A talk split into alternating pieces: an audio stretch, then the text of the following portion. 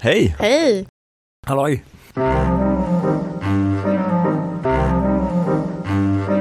Hej och välkomna tillbaka till Furkultur. Mm. Gustav, Det är jag.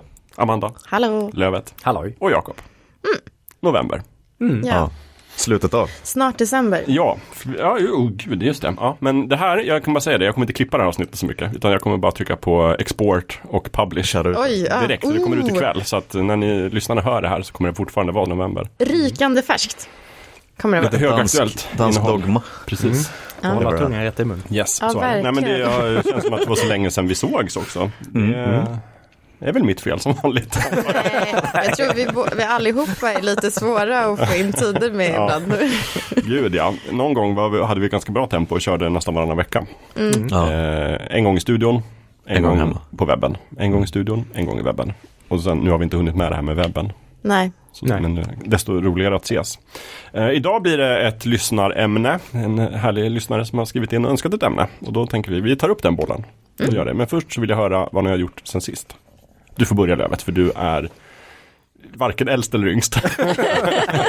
Någonstans mittemellan. Mellanmjölk. Mellanbottenbrusen.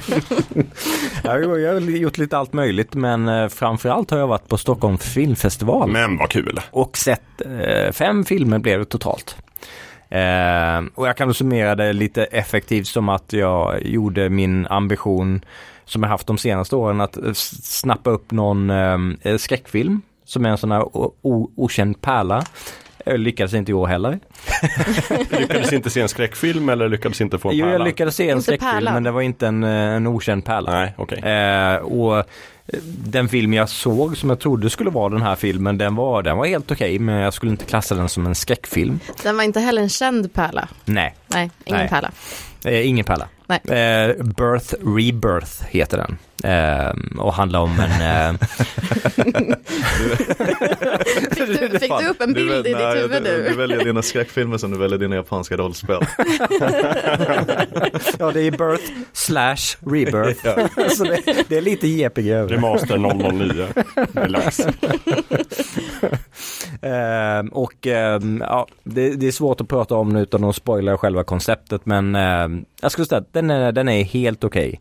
Och det är mer psykologiskt drama än det är skräckfilm. Så om ni är ute efter en skräckfilm så skulle jag inte säga att det är den filmen ni ska leta efter. Nej. En annan film jag såg var A Normal Family.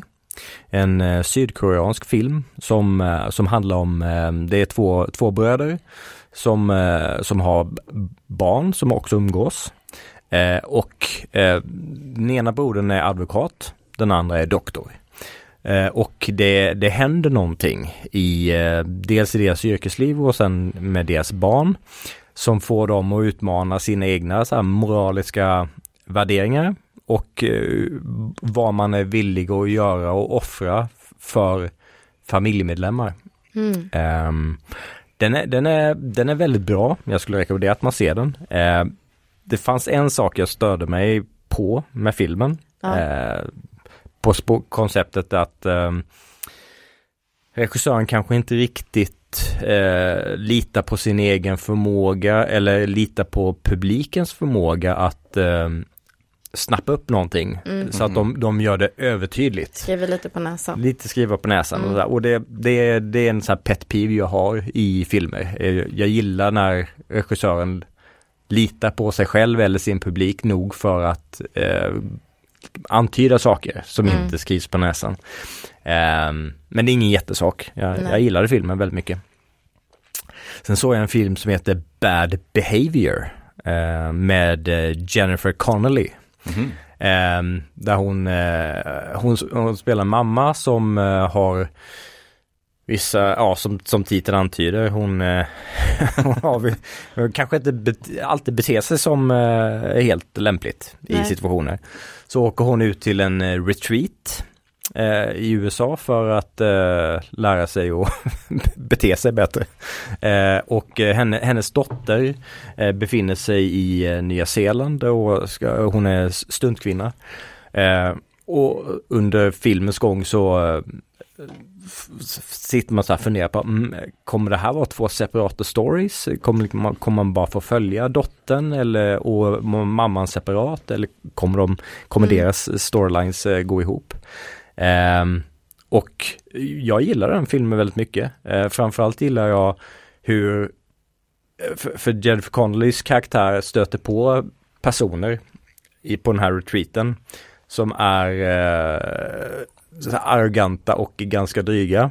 Mm. Och den, den första scenen där Jennifer Connellys karaktär stöter på den här, så kan man verkligen, den här personen som är arrogant och dryg, man kan verkligen bara se genom hennes minspel exakt vad hon tänker. Och det är både skådespeleri och regi är väldigt, väldigt bra där. Eh, och det, det händer flera gånger under filmens gång att man, man verkligen kan se vad som pågår i huvudet på karaktären. Mm. Och det gillar jag väldigt mycket. Sen när, efter jag sett filmen så bara, ah, skrev jag till André, vår fulkulturkompis André, så bara, ah, men jag gillar den. Bara, ja förvånande, den har ju sågats på eh, av kritiker. Jag bara, va? Titta upp, det var så här, IMDB var så 4,9 eller 5,9 eller något sånt där. Jag bara, vad va, va är det här? Det blir också en helt annan film, för när vi pratade om det så trodde jag du sa Jennifer Coolidge. Ja. Eller så. en helt annan typ av skådespelare. Och då tänkte jag så här, jaha vad roligt. men, men nu blir det något helt annat för att hon sätter ju ändå tonen väldigt mycket, allt mm. hon är med i. Mm. Så då kanske det blir lite annorlunda. ja, det hade varit en helt annan film med Coolidge. um, så, så jag skulle säga om stirra inte blinda på eh, IMDB-betyget. Om, om Jennifer Connelly och den här sortens eh, film lockar er, ge den en chans att fatta en egen mm. bedömning av den. Eh, mm. för, jag, för, för mig är det absolut inte en 4,9. Vad är det för dig? Kanske sju. Det är mycket mer. Ja, det är mycket, mycket, mycket, mer. mycket, mycket mer. Men Lövet, jag måste bara fråga lite snabbt. För jag inbillar mig, om jag läser dig rätt, att om du ser en film, tycker om den och upptäcker att den har blivit sågad, det skiter du lite i. Ja, ja. Det ja. som stör dig är när du tittar på Bumblebee, tycker att det är en kassfilm och upptäcker sen att den har spelat in miljarders miljarder. att alla tycker att den är bra. Publikfavorit och med recensenternas favorit. vänner. Folk som du ska lita på i vanliga fall, som Amanda och Jakob tycker att den är toppen. Ja, lite så. Ja, lite så. Mm. He helt rätt tolkat. Eh, den dök upp jag... i mitt flöde igår faktiskt, Bumblebee. Jag bara säger det på grund av att jag och Tove satt och kollade på tv och då så dök Hailey Steinfeld, Steinfeld upp. Mm. Och då sa Tove, vad är det där? Det är hon som är med i Hawkeye. Och då sa jag, inte bara Hawkeye, hon är med i det här och det här och det här. och då kom jag inte på vad cowboyfilmen hette då hon var så ung och bra och slog igenom. True Grit heter den ju. Mm. Ja, och då visade det sig att den hade Tove sett och då tänkte jag, men då måste vi se den snart. Den är så bra. Den är riktigt bra. Och då den är väldigt bra. Så stod det också, så här, också känd för Bumblebee. Och då tänkte jag, åh Lövet. du hatar den filmen. ja. Eh, så såg jag också The Old Oak. Eh, Ken Loachs eh, film. Den här 80-åriga brittiska samhällskritiksfilms eh, majstern. Just det, det är han som också gjort den där uh... I'm sorry we missed you uh, och uh, I Daniel Blake. I Daniel Blake. Mm. Mm. Båda väldigt bra filmer. Mm. Eh, och i den här filmen så sätter han eh, luppen på, eh, som han ofta gör, ett litet brittiskt samhälle eh, för detta gruv, eh, gruvstad eh, där det finns arbetslöshet i, i, i kölvattnet av att eh, eh, gruv, gruvnäringen försvann från stan. Så kommer det syriska flyktingar till stan och som det ofta blir eh, när man eh, kombinerar ekonomiska problem med eh, att det kommer nya element till byn så blir det vissa Alltid deras mm. fel. Ja, det är alltid deras fel. Klassiker. Eh, och den är, den är både väldigt vacker och hjärtskärande, liksom sorglig. Um, så till de här gamla Grinch-ögonen blev lite vattningar mm. vid några tillfällen. Oh, inte ja. ett ögatorrt. Nej, inte ett ögatorrt. Mm. Hade du servetter med dig? Det hade jag faktiskt Nej. inte. Det var dåligt med Jag hade inte väntat dig att bli så berörd. Nej, precis. Uh, men uh, det var ju likadant med I'm sorry we missed you och I Daniel Blake. Uh, här nästan ännu mer här skulle jag säga. Mm. Eh, så det är jätte, jätte, jättebra. Eh, så om man, om man har gillat hans tidigare filmer eller om man gillar väldigt bra samhällskritiska eller samhällsreflekterande eh, filmer så kan jag kan jag inte rekommendera den nog. Eh, Mm. En av eh, festivalens eh, höjdpunkter. Mm. Sen såg jag ju också en film som du har tänkt prata om också så Ja, jag tänkte jag, jag precis. bara nämner den så får Ja. du prata om Oj, den. alltså. Men eh, det är ju Yorgos Lantimos ehm, eh, Poor Things. Ja, Eh, precis. så jag tänkte att jag kan ju bara lämna över till dig. Jag hade så kan ju du Jag prata om tänkte att det kunde bli som, liksom, som en segway. Ja, det, vi, kan, vi kan ju prata om det tillsammans. Precis, vi var ju till och med på samma föreställning. Exakt. Alltså exakt. det råkade bli så, det var inte så att vi hade bestämt det, men, Nej. men eh, de sålde ju slut. Det var väl, man kan väl säga att det nästan var det mest hypade Oh ja, oh ja. eh, filmen. Och vi såg ju en, en extra insatt föreställning. Precis, för det, dessutom. det tog ju slut jättefort. Mm. Och sen så fick jag något mejl om att så här, extra biljetter och så skrev jag i Fulkulturkanalen jag fick dem! och du bara, jag med! Eh, och för lyssnare som inte bara så här känner igen namnet på rak arm så är det han som har regisserat eh, The Favourite, eh, The Lobster, Lobster. of The Killing of Sacred Deer. Precis. Mm. All, alla väldigt speciella eh, filmer. Olika grader av vrickade, eller Ja. alltså, det brukar alltid vara liksom något koncept som är jättekonstigt. Kar- karaktär och dialogleverans eh, leverans som är udda, Mm. får man ändå säga. Jag tycker att han är, det på något sätt som att eh, man tar en tredjedel Tim Burton, en tredjedel Wes Anderson och en tredjedel Da- David Fincher. På något sätt. Då får man Lantimos. Ja. Ja, det är något sånt. Mm. Men eh, och det var väl, alltså man kan väl säga att det var någon typ av Frankensteins monsterkoncept, Ja. typ. Mm. Eh, väldigt, eh, lite steampunkig. Mm. Uh, jättevrickad. ja. Mycket mer sex som jag trodde. det, var, det var verkligen, det var inte beredd på. Vad baserar du det på innan du går och ser en film? Hur mycket sex du tror att det ska vara? Ja, men i det här fallet, alltså jag har börjat bli mer och mer så typ att jag inte vill kolla trailern eller vill inte veta så Nej. mycket Mm, för att man nej, blir så här. avslöjad. Men så hade jag kollat lite grann på trailern, Mm. inget sex. Nej, okej. ja, då- Filmen, massa sex. Just De sparade det till. Till man kom in i biosalongen. För det är det någonting de vill ändå liksom locka in folk med så brukar de ändå antyda i trailern att det Eller hur? kommer bjudas på en del sex. Sex, sex kan ju sälja, Ja, som man det. brukar Men nu säga. blev, du, nu blev du förvånad. Mm. Blev du liksom glatt överraskad? Ja men alltså de gjorde det ju på ett rätt roligt sätt. Alltså Ja, det ja, var ju oh ja. nästan som en så här comic relief med allt sex på något konstigt sätt. Mm. Vilket det kanske inte brukar vara. Och man kan ju säga också utan att spoila någonting att eh, Emma Stones karaktär eh, är ju, eh, har ju en, en, en annan, eh, kanske inte så här känsloyttringar och hur, hur hennes karaktär tolkar situationer. Det är och hur hon väldigt interagerar. okonventionell. Väldigt okonventionell. Och det skapar ju en hel del komedi, dels i sexet men också så här allmänt. Ja, Att eh, det, det blir rätt lustiga situationer. ja verkligen. Men Det- hon spelade ju jätte, jättebra. Hon var jätte, jättebra. Och Mark Ruffalo jätte, Jättebra. Ja. Det var det jag tänkte fråga, för det är Emma Stone och Mark Ruffalo som är the two leads. Vilka är det fler som är med? Den är ganska alltså, ja, han, stjärnspäckad. ja, precis. Det är den ju. Uh, Willem Dafoe Mm.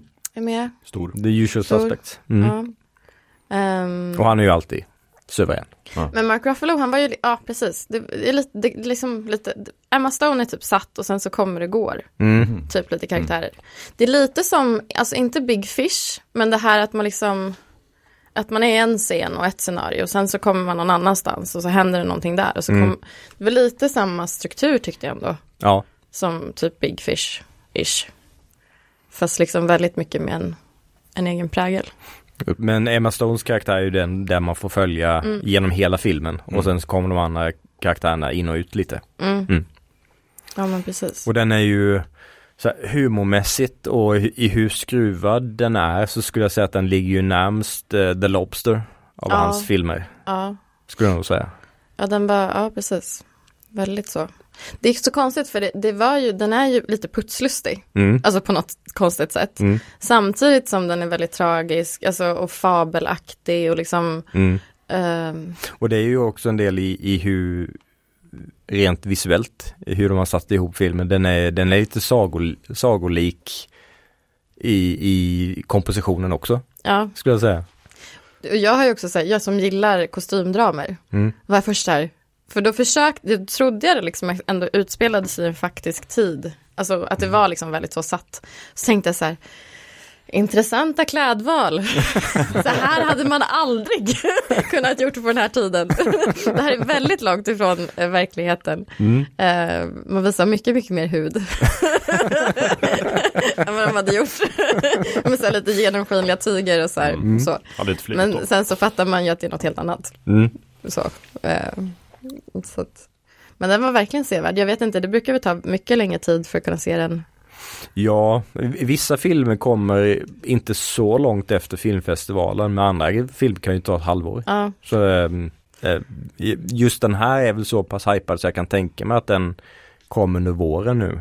mm, det borde den väl göra. Ja. Men det känns som att filmfestivalen alltid har en film som folk springer och kollar på för man inser att jag kan kolla på en hypad film som eventuellt kommer vinna ett par Oscarsstatyetter Mm, mm. långt innan jag annars skulle kunna göra det. Det var ju du och Andrea Lövet, ni gick ju och såg The Lighthouse Ja. på filmfestivalen det året. Och så sen fick vi kreativ fick vänta. Mm. Och vi såg ju också. Parasit. Parasit Innan. var ju också Ja, en sån som vissa hade, säkert det, det bubblade ju mycket om den redan när den kom på, du vet, vanlig bio.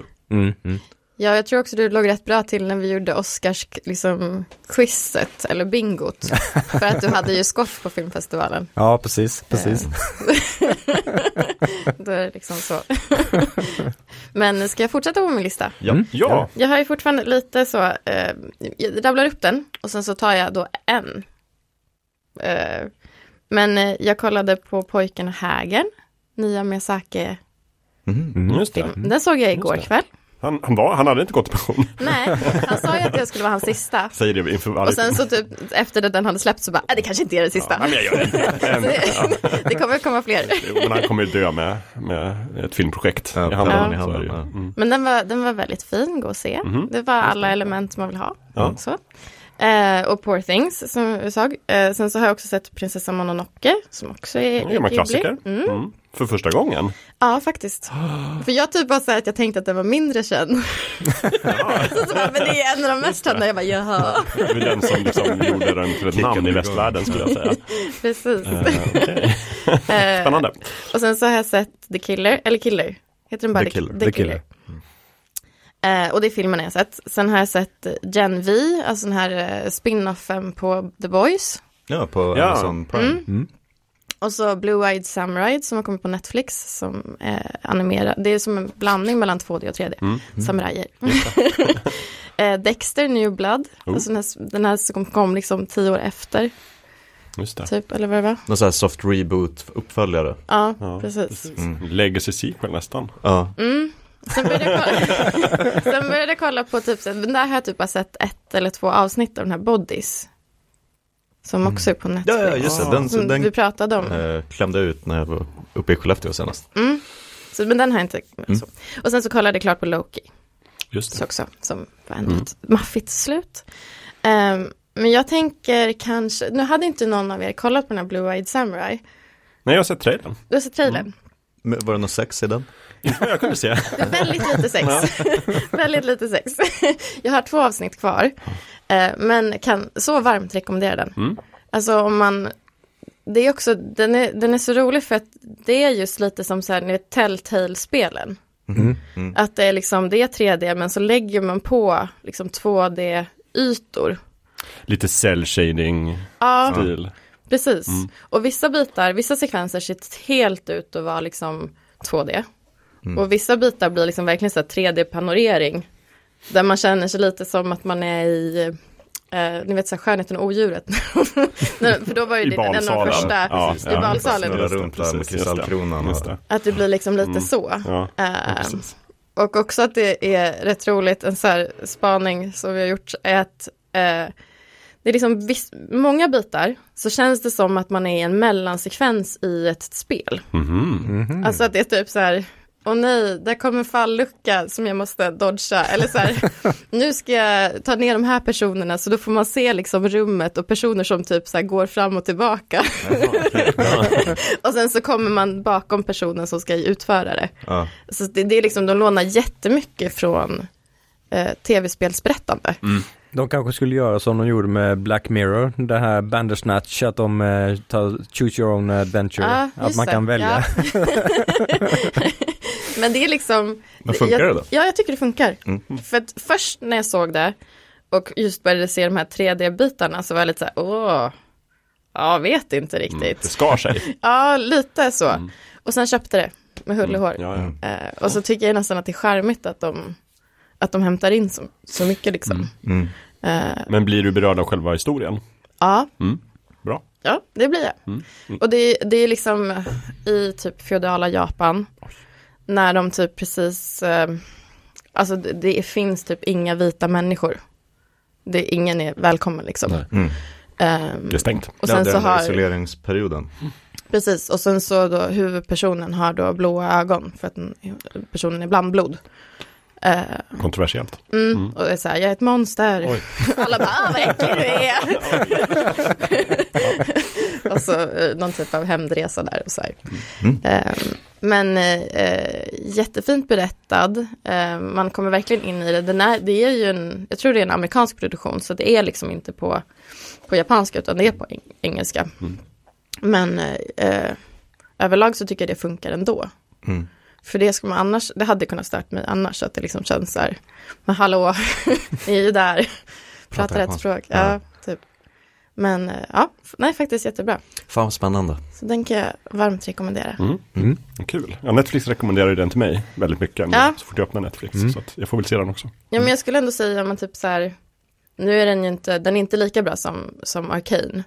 Men om man gillar liksom Arcane, om man gillar det som, jag tycker ändå det har kommit väldigt mycket liksom animerat på senaste tiden som ändå är Jag, ska, jag är kvalitativt, jag tänkte säga vuxet, men, men liksom där man inte försöker ursäkta sig, man försöker inte förklara det till, En Liksom, barnserie. nej. Nej, just det. Nej.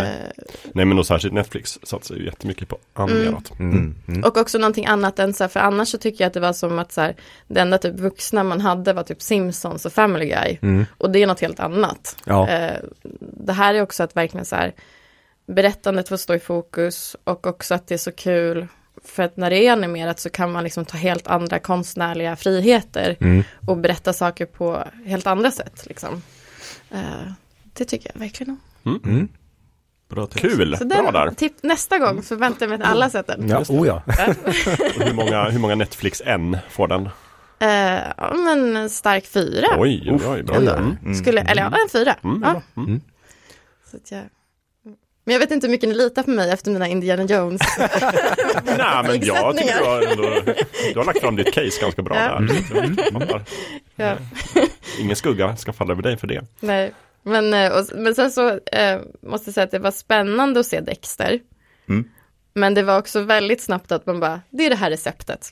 Igen. Alltså igen, Ja. det är ändå Jag liksom, måste mörda lite fler. säsongen ser ut som de flesta Ja, säsonger ser ja, ut. ja, exakt. Ändå. Just det. Eh, så, Just, det. ja. Utan att spoila, men Utan- tyckte du att slutet var bättre än det kontroversiella slutet på liksom grundserien? Eh, Eller vill du inte uttala dig om det? Nej, säg pass. Okej, pass bra. Faktiskt. Okej, bra där. Kanske är säkrast. ja, det är nog säkrast när det gäller mig. Men bara så att jag är med för att de, eh, de retconnar, älskar svengelska, ingenting från originalserien utan den fortsätter Ja. på Ja, det som hände i originalserien alltså det hänt. kan jag väl ändå säga utan att spoila. Att den, alltså hur Jag, Dexter... jag vet inte varför du tittar frågande på mig. Jag det vet du inte. Jag vet det inte du vad du kan... skiljedomaren, Du kan inte, jag vet inte vad du kan säga utan att spoila. Så att jag har inte sett serien, det jag vet inte vad det är du väl ska inte att säga. spoila vad som hände i liksom första omgången av Dexter, för det Nej, så alltså, det är ju att spoila den serien såklart. Ja. Det tycker jag gott vi Okej, kan spoiler. det. Det slutar ju med att han typ iscensätter sin egen död. Ja. Och sen så typ ser man, hon, ser man honom Ja. som skogshuggare i typ Alaska. Precis, och det är ju ett slut som internet inte gillade. Nej, precis. Och sen så har det gått då typ tio år Mm. och så har han bott där i Alaska och liksom varit eh, mys Jim. Mm. Massa flanellskjortor Precis. Det står karaktären på IMDB, mys-Jim. Ja. Cozy och så har han hittat en flickvän och han har liksom anpassat sig till Just allting. det. Så. Eh, och sen så helt plötsligt från ingenstans så dyker hans son Harrison upp och säger pappa. Han bara, jag är inte din pappa. Mm. Eller jag kanske är din pappa. Eller, "Åh, det här blev jobbigt och kletigt.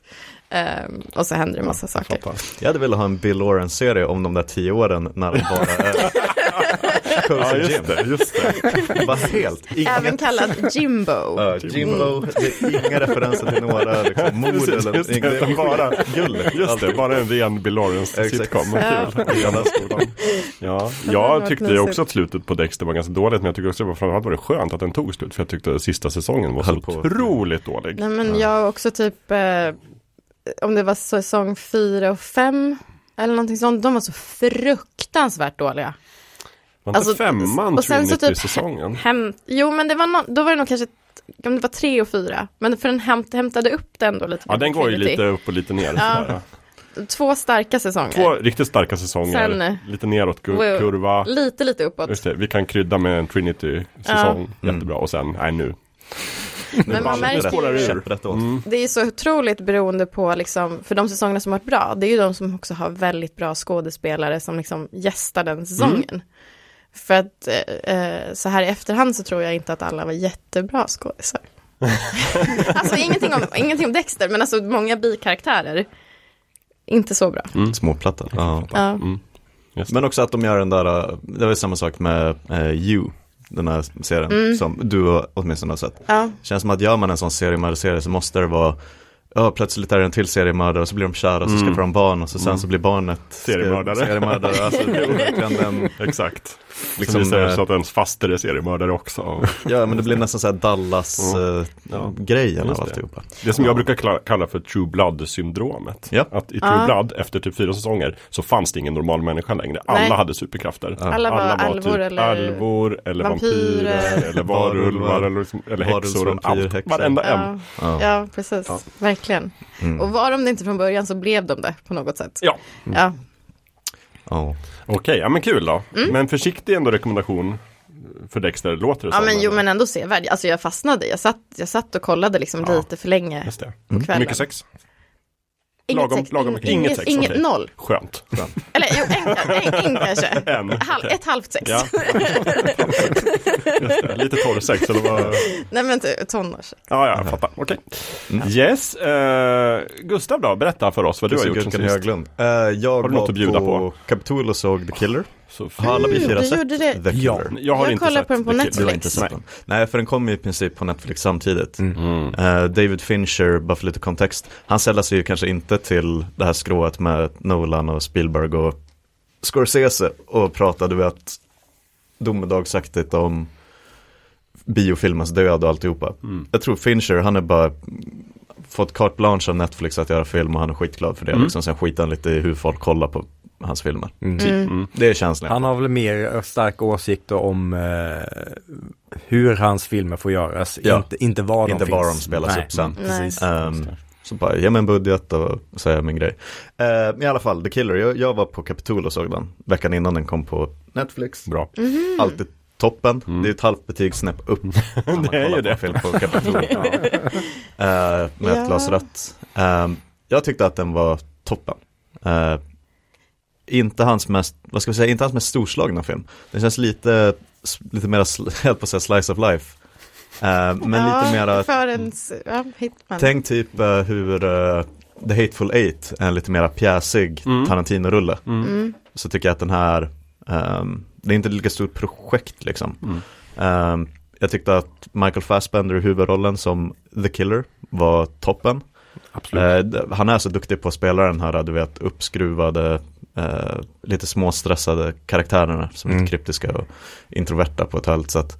Eh, jättekul att eh, Sala Baker var med i en av rollerna. Eh, det är han som spelar Sauron och Lurtz och alla Urukajer och ja, ja, ja. i Mm. Peter Jackson Sagan om ringen-filmen. Mm. Men nu slipper han ha latex Ah. för fejan. Eh, lite som Var det när, han som var så stor? ja, Ja. Eh, lite som när Troy Baker äntligen fick ha sitt eget face i Death Stranding. Mm, mm. Troy Baker som är superduktig röstskådis i spelbranschen. Mm. Eh, så det var kul. Mhm, jag har en Mm. helt, jag vet inte om det var Netflix eh, liksom effekten då. Mhm. För jag tyckte, jag var inte imponerad. Jag Jaha. tyckte till och med att den var lite dålig. Okej. Oj. Mhm.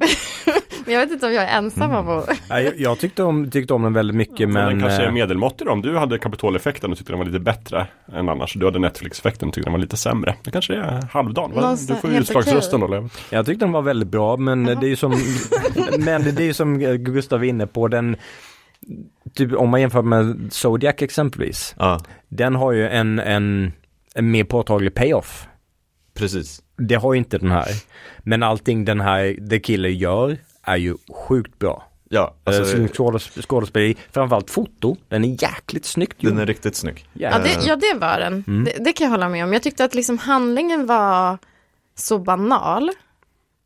På något sätt. Men det kanske var charmen. Men jag Ja, tyckte, jag och jag tycker tyckte att så här, karaktärerna var mer liksom, inte så, att det inte var så karaktärsdrivet, utan att det mer Ja. var så här, nu händer det här och sen händer det här och sen händer det här. Och att man lite grann så här, jaha, var det här, var det här all- Okej, det här var Mm. allt. eh, och att det var som liksom, det var också ett otroligt klassiskt upplägg för en actionfilm som var lite så här, lite hade han kunnat anstränga sig för att göra den lite unik. Mhm. Att det var liksom typ John Wick fast inte John Wick.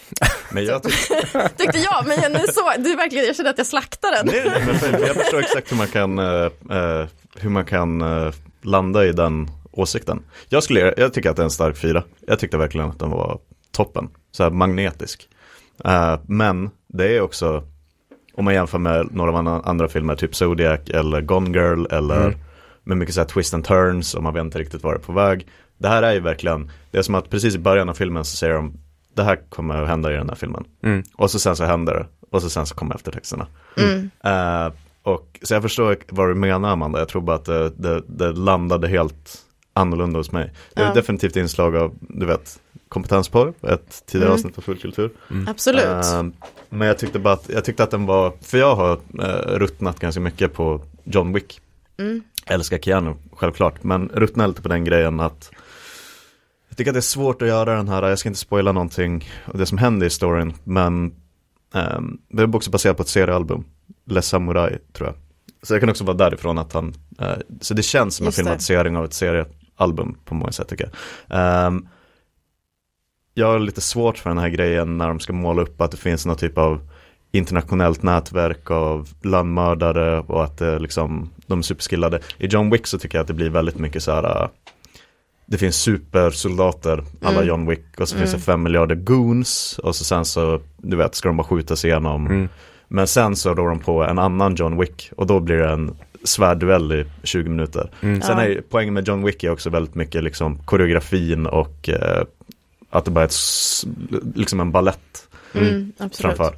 Eh, det jag tyckte var väldigt intressant med The Killer, för den är som sagt den är lågmäld och eh, den är väldigt bara, det är liksom inga stora twistar utan det är bara, han säger att jag ska utföra mitt jobb idag så gör han det och så sen så Mm. är filmen klar liksom. Mm. Ehm, det jag tyckte var intressant, för när jag såg trailern, toppen trailer, så tänkte jag att, ah, okej, det kommer vara, den hintar lite åt att vi kommer att få följa en lönnmördare som plötsligt hittar ett samvete. Och att han börjar, det börjar luckras upp lite grann. Mm. Mm. Eh, men utan att spoila det jag tyckte filmen, det var så mycket mer intressant, för jag tycker inte att det är det som händer. Nej, nej. Eh, jag tycker att hans livsfilosofi, för det är ju mycket att han narratar och pratar och du vet, orerar om hur han ser på världen och sitt jobb och alltihopa. Jag tycker att hans eh, livsfilosofi och moraliska kompass och alltihopa rör inte på sig en millimeter från Nej. filmens start till filmens slut. Eh, vilket jag tycker var mycket mer spännande eh, karaktär att följa. Mm. Och att det mer handlar om olika aspekter av samma yrke, liksom de andra karaktärerna som vi får träffa i filmen. Just det. Att det är lite så här hur han är kontra hur eh, den här Salla Baker-karaktären är och Tilda Swinton är med i filmen. Mm. Mm. Att de på något sätt förkroppsligar olika aspekter av hur en lönnmördare typ motiverar sitt arbete och hur de funkar. Ja, det var väl egentligen bara alltså, en, en enda liten, liten, liten händelse där han liksom puttades Ja. lite. Alltså det, här- det är ju så här, det, det, du vet, shit happens som knuffar in honom i en situation som man måste lösa utan att berätta för mycket. Mm. Eh, och hur han gör, ja, jag vet inte, jag, jag tyckte verkligen att det var en, en härlig film att följa. Eh, och det var skönt att säga, okej, okay, så här kommer filmen att vara. Och så är den så. Mm. Eh, Jag, jag gillar den här aspekten att jag, jag förväntade mig vissa saker, typ som när Tilda Swintons karaktär, eh, när, de, när de eh, deras vägar korsas. Ja, Så förväntar jag mig att en, en viss typ av utveckling skulle hända där. exakt. Och sen hände det inte så. Ja, som jag förväntade mig att det skulle gå. Och likadant den, den, den sista, eh, vad ska man säga, det sista spåret han är inne på. mm. Eh, där tänkte jag också att okej, det här kommer förmodligen utvecklas åt det här hållet. Va? Ja. Nej, det blev det Mm. inte. ja. Och sen, sen var det slut och aha. Det kanske var det, att det var liksom ett litet berättande pyspunka och att det kan vara antingen skärmen, skärmen eller det man inte tycker om. Ja, Ja. ja. För jag tyckte att slutet var, jag tyckte att just den biten som vi inte kan gå in på nu riktigt för att det är en dagsfärsk film Mm. var, det funkade verkligen för mig. Och jag skulle jättegärna vilja komma tillbaka till The Killer Ja. och bara utföra en Men om spoilervarning. ett år eller så då, när jag har hunnit se den, då kan Exakt. vi väl, Ja. och då kan vi prata lite mer fritt om den också. Många Ja, nej men för att jag diskuterade slutet med en kompis som hade sett den och vi hade helt olika, han förstod inte slutet och så sen så kommer min idé om varför och sådär. Mm. Ehm, men, mm, Men samtidigt kände jag också att med, med Zodiac, där, där kan jag få en, en, en, ett sug av att se den igen. Ja. Eh, Just för att eh, det här, hur det byggs upp till det som händer mm, under filmens gång och mot slutet. Alltså det, det är någonting väldigt bra och någonting lockande. mm, När jag sett The Killer så kände jag att ah, det här var jäkligt bra. Jag kommer nog inte vilja se den här igen. mm, För det finns ingenting som lockar tillbaks till en, en andra visning. Eh, och det är väl kanske det som gör att jag inte håller den här så högt i Finchers filmografi. mm. För att den, den är väldigt bra på en första vi, visning. Men det finns ingenting som motiverar till en andra, andra visning, skulle Ja. jag säga. Nej, ja, nej men det är nog lite sant. Mm. Förutom Ja. att den är jäkligt snygg, så vill man titta på en snygg film så kan man Ja. se den igen. Ja, men jag kan tänka mig att det kan vara lite mer för att upptäcka någon liten detalj. Så här, Mm, det där missade jag första gången. Och, ehm, sen var det någonting också bara supersnabbt att det är väldigt mycket produktplaceringar. Men det tycker jag verkligen Mm, just det. funkade också. Eh, för det, det är väldigt mycket Amazon, McDonalds, eh, det är så här Ja, WeWork-lokaler. Amazon var jätte... Eh, och det, är väldigt, det görs väldigt tydligt liksom. Han har beställt ett paket från Amazon, Ja. plocka upp det i en sån Budbee eh, Box. box. Så liksom. smidigt. Det. Och, Och snabbt. men för mig funkar det Kollar han mot det. kameran och För att- liksom,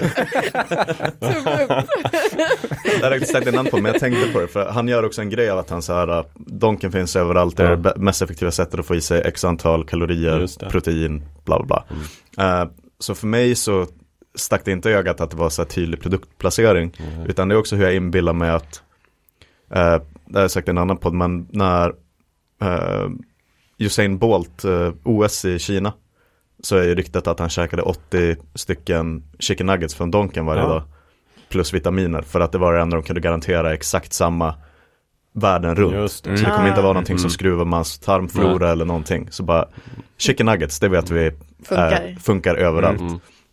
Mm. Ehm, och ett, bara, jag tyckte att det funkade just att är man en international assassin Mm. så förlitar man sig på de här globala nätverken. Donken, Mm. Amazon, Mm. allting är lika oavsett om man är i Krakow eller i Beijing eller i Stockholm Mm. eller Ehm, Så det tyckte jag Men hade det varit en Amazon Prime-film hade jag kanske stått mig mer på ja, Amazon-grejen. Eller hur? ehm, Så det var inte som i avsnittet av Emily in Paris på Netflix då, när de plötsligt ett avsnitt går på McDonalds och pratar mycket om hur, hur bra hur McDonalds gott är. är det? För det var det sjukaste produktplaceringen jag sett. eh, vad är det, Vi- Visakort eller vad är det? rakt framför kameran så bara, Ja, men det, ja, det är den här du vet, Corona i Fast and Furious-filmerna och Mm. Heineken i Bond och sådär. Jo, Ja. ja. Ah, ja, nej men The Killer i alla fall. Och så sen så ska jag bara supersnabbt nämna att jag såg eh, Shantaram på Apple TV Plus. Var den bra? Är den bra? Den har legat på min kanske att se-lista. Den är, jag skulle säga att den är sevärd, men eh, jag har inte läst boken. Nej, inte Eh, och den tar sig lite friheter och fokuserar på lite andra grejer som blev den cancelled after one season, om jag förstod saken rätt. Mhm. Eh, så det är lite så här, den, den snoppas av halvvägs in i boken på något sätt, fast ändå inte för att de har fokuserat, de har plockat lite och ändrat. Mm. Ehm, för jag, anledningen till att jag kollade på den var att jag tog ikapp lite serier som ni har tipsat om, såklart Severance och Shrinking till exempel. Och den, du måste bara säga Ehm. snabbt, så- supersnabbt. Okej, superdupersnabbt. Ja. Men eh, med eh, Shantaram i alla fall, så för de som inte vet så är det då en eh, tv-serifiering av en eh, bok av en australiensk författare som heter någonting, någonting Roberts, tror jag. Eh, och premissen är att eh, heroinist som spelas av Charlie Dunham, alltså of Anarchy Mm. Charlie. Mm. Eh, bankrånare i Australien åker in i finkan, sen flyr han och sticker till Bombay. Och så blir han indragen i så här, den undre världen i Bombay och hamnar i slummen och träffar en massa kompisar och hilarity ensues liksom. Mm. Massa expats. ehm, och jag tyckte att han var bra. Jag tyckte att skådisarna gör ett bra jobb. Eh, men jag kan också eventuellt förstå varför den inte fick en säsong till. För den har lite det där problemet av att filmatisera en tjock jäkla bok och det blir inte riktigt någon payoff för att man på något sätt Nej, jag vet inte, det är lite som att efter första Bilbo-filmen Mm. Mm. så är man lite så här, boken är ganska tunn men Mm. nu har ni valt att dryga ut och göra tre filmer av en Ja. tunn bok. Här kändes det som att de hade en jättetjock bok och på något sätt försökte skynda långsamt och hitta något sätt att få en, liksom, en plott som sträcker sig över en säsong som ska fortsätta. Mm. Så ja, jag vet inte, lite med facit hand nu när jag vet att det inte kommer något mer. Ja, Det är en försiktig ska- rekommendation att se den. Mm. Okej. Eh, vill man ha lite den här, du vet, färgerna och alltihopa från ett Bombay på 80-talet. Mm. Så toppen av Då får man det. Då får man det. Ja. Eh, men, ja. Men Shirley var, Shirley var bra.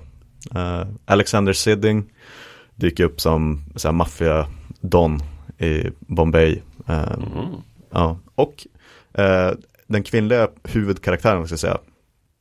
Eh, nu glömmer jag förnamnet, men hon heter eh, Des- Desplat, Desplat i efternamn. Hon är dotter till eh, Alexandre Desplat, alltså kompositören som har gjort musik till en herrans massa filmer och vunnit Oscars. Dykt upp som en av de här eh, stora kompositörerna i Hollywood. Mhm. Mm. Eh, så lite Emily in Paris eh, nepotism. kuriosa. Ja. Men varför inte om ni har Apple TV Plus, vilket ni har, så kolla på ett avsnitt och se vad ni känner. Okej. Mm. Mm. Vad tyckte du om Severance? Se- och Severance tyckte jag var skitbra och jag blev förbannad när den slutade Mm, eller hur? på en liten cliffhanger. Det har ingen, ju- det kommer ingen andra säsong heller. Jo. Nej jag skojar, jag ville bara se, jag ville bara se era, eh, det är klart det Ja, kommer du en, kunde en lita på att jag säsong. skulle bli. Jag skulle precis Ja. säga, då har ju du kortare till den andra säsongen än, än vad det. vi Jo, har. nej men det ska väl komma, men vi har inte Nej, hört något Severance var datum. fan i mig toppen och det kanske kommer tillbaka lite om Severance när vi dyker in på dagens Alltså. ämne. Mm. Så bra. Mm. Spännande. Ja. Jakob, vad har du gjort sen sist? Vad jag har gjort sen sist, eh, det är inte mycket. Jag har kollat på en eh, tv-serie på Netflix, också animerad, som heter Scott Pilgrim Takes Off. Som jag tror jag nämnde för några avsnitt sedan, att den skulle komma. Eh, och nu i november så kom den och det är ju åtta avsnitt.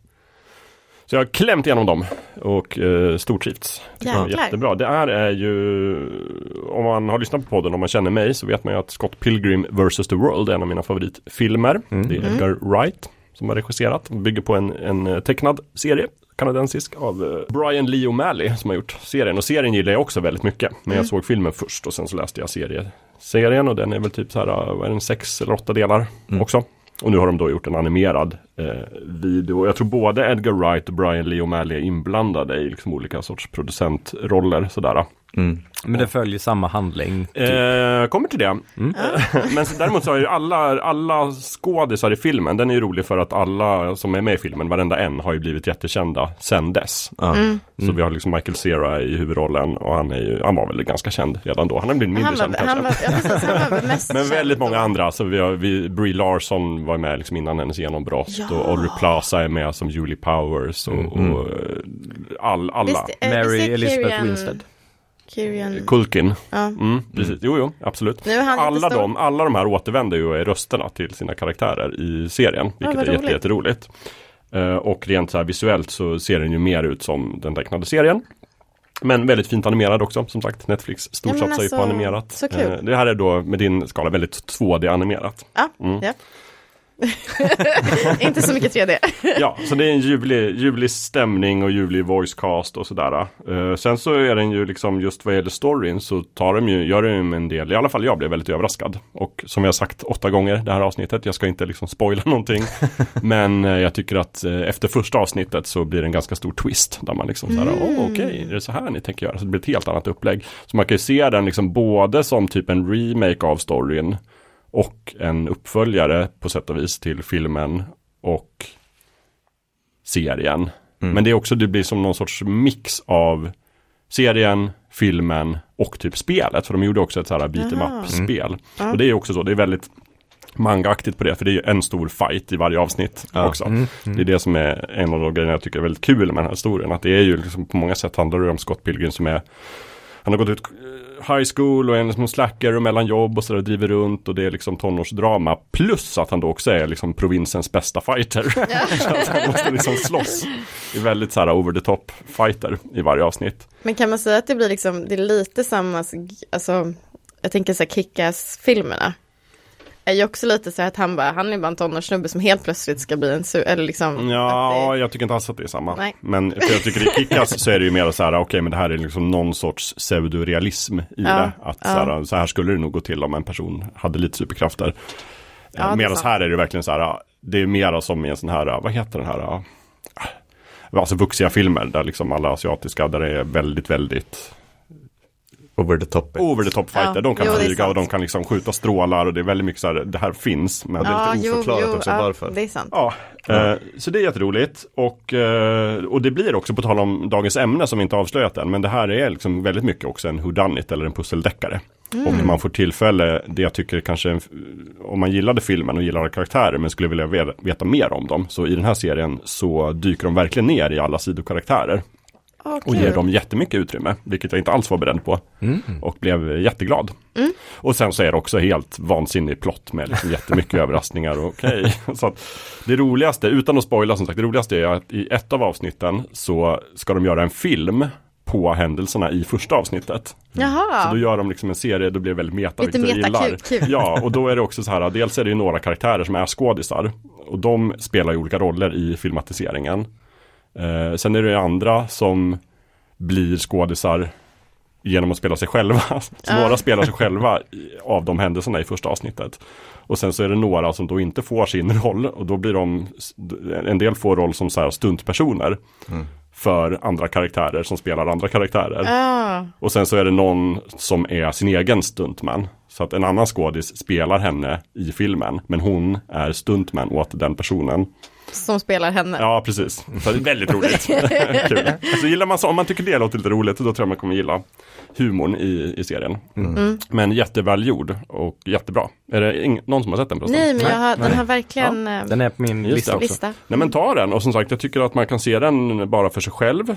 Eller har man sett filmen så kommer man nog känna igen sig och njuta av det väldigt mycket. Och har man läst serien, vilket kanske inte lika många har, så tror jag också man kommer verkligen gilla att den är lite mer utdragen och förvånansvärt finstämd och bra. Den utforskar liksom riktiga saker. Mitt i allt. Åh, Så jag är jättenöjd, jag blev glad. Jag är glad att du håller Scott Pilgrim-fanan högt. Liksom. Ja, Ja, att du inte blev besviken. Att den ändå Nej. var... Jag tycker den var bra, men som det jag saknar, jag tycker fortfarande att filmen är liksom starkare verk så, och det bygger ju mycket på att Edgar Wright har, har regisserat. Han har ju den här liksom, alltså den här ta komiska tajmingen och den visuella humorn är ju mycket av det jag gillar och det får man kanske inte, inte riktigt lika mycket här. Inte med riktigt samma skärpa. Nej. Men se den, det är bra skit. Eh, och sen tänkte jag egentligen bara säga lite saker som jag inte har hunnit se. Bara Ja. för att ge er en uppfattning om liksom min enorma backlog. Nu har jag bara tagit tv-serier och bara hyfsat aktuella tv-serier som jag liksom ändå Oj, har oj. på min lista. Annars kan man klicka på arkivera, då ligger en, en ännu längre lista med Ja, saker ja. som är arkiverat. och filmer är inte med och spel är inte med. Men jag har inte hunnit se The Bear, säsong 2. Oj. Jag har inte hunnit se White Lotus, de tre sista avsnitten. Oj, oj, oj. Jag har inte hunnit se The Crown, senaste säsongen. Inte jag heller. Jag har inte hunnit se Monsters at Work, de sista fyra avsnitten. Eh, Tokyo Wise har jag inte hunnit se alla avsnitt utom de två första. Eh, Crashing, säsong 3, inte hunnit se. What We Do In The Shadows, säsong 5, inte hunnit se. Veronica Mars, säsong 4, alla utom första avsnittet, inte hunnit se. Nej men, Rick and Morty, säsong 6. Arcane, ja. nej, åh, Ghost in the Shell, Standalone Complex 2045, säsong 2, inte hunnit se. Fargo, säsong 4 och nu har ju börjat säsong 5 börjat, inte hunnit se. Eh, Star Trek Discovery, säsong 4, Star Trek Strange New Worlds, säsong 2, Star Trek Lower Decks, säsong 2, 3 och 4, inte hunnit se. Star Wars Visions, inte hunnit se. Och Star Wars Tales of the Jedi, inte hunnit se. Eh, På Netflix, Lost in Space, säsong 2 och 3, inte hunnit. Eh, Cobra Kai, 4 och 5, inte hunnit se. Eh, The Extraordinary Attorney Woo. Tips som jag har haft liggande länge, inte hunnit se. In, inte jag Eh, The Sandman på Netflix, inte hunnit se. Och Yellowstone, inklusive de två spin-off-serierna, inte hunnit. Ja, ja, ja. Så det är väl Gud. Men eh, vad är det som ligger, eh, vad är du mest sugen på då?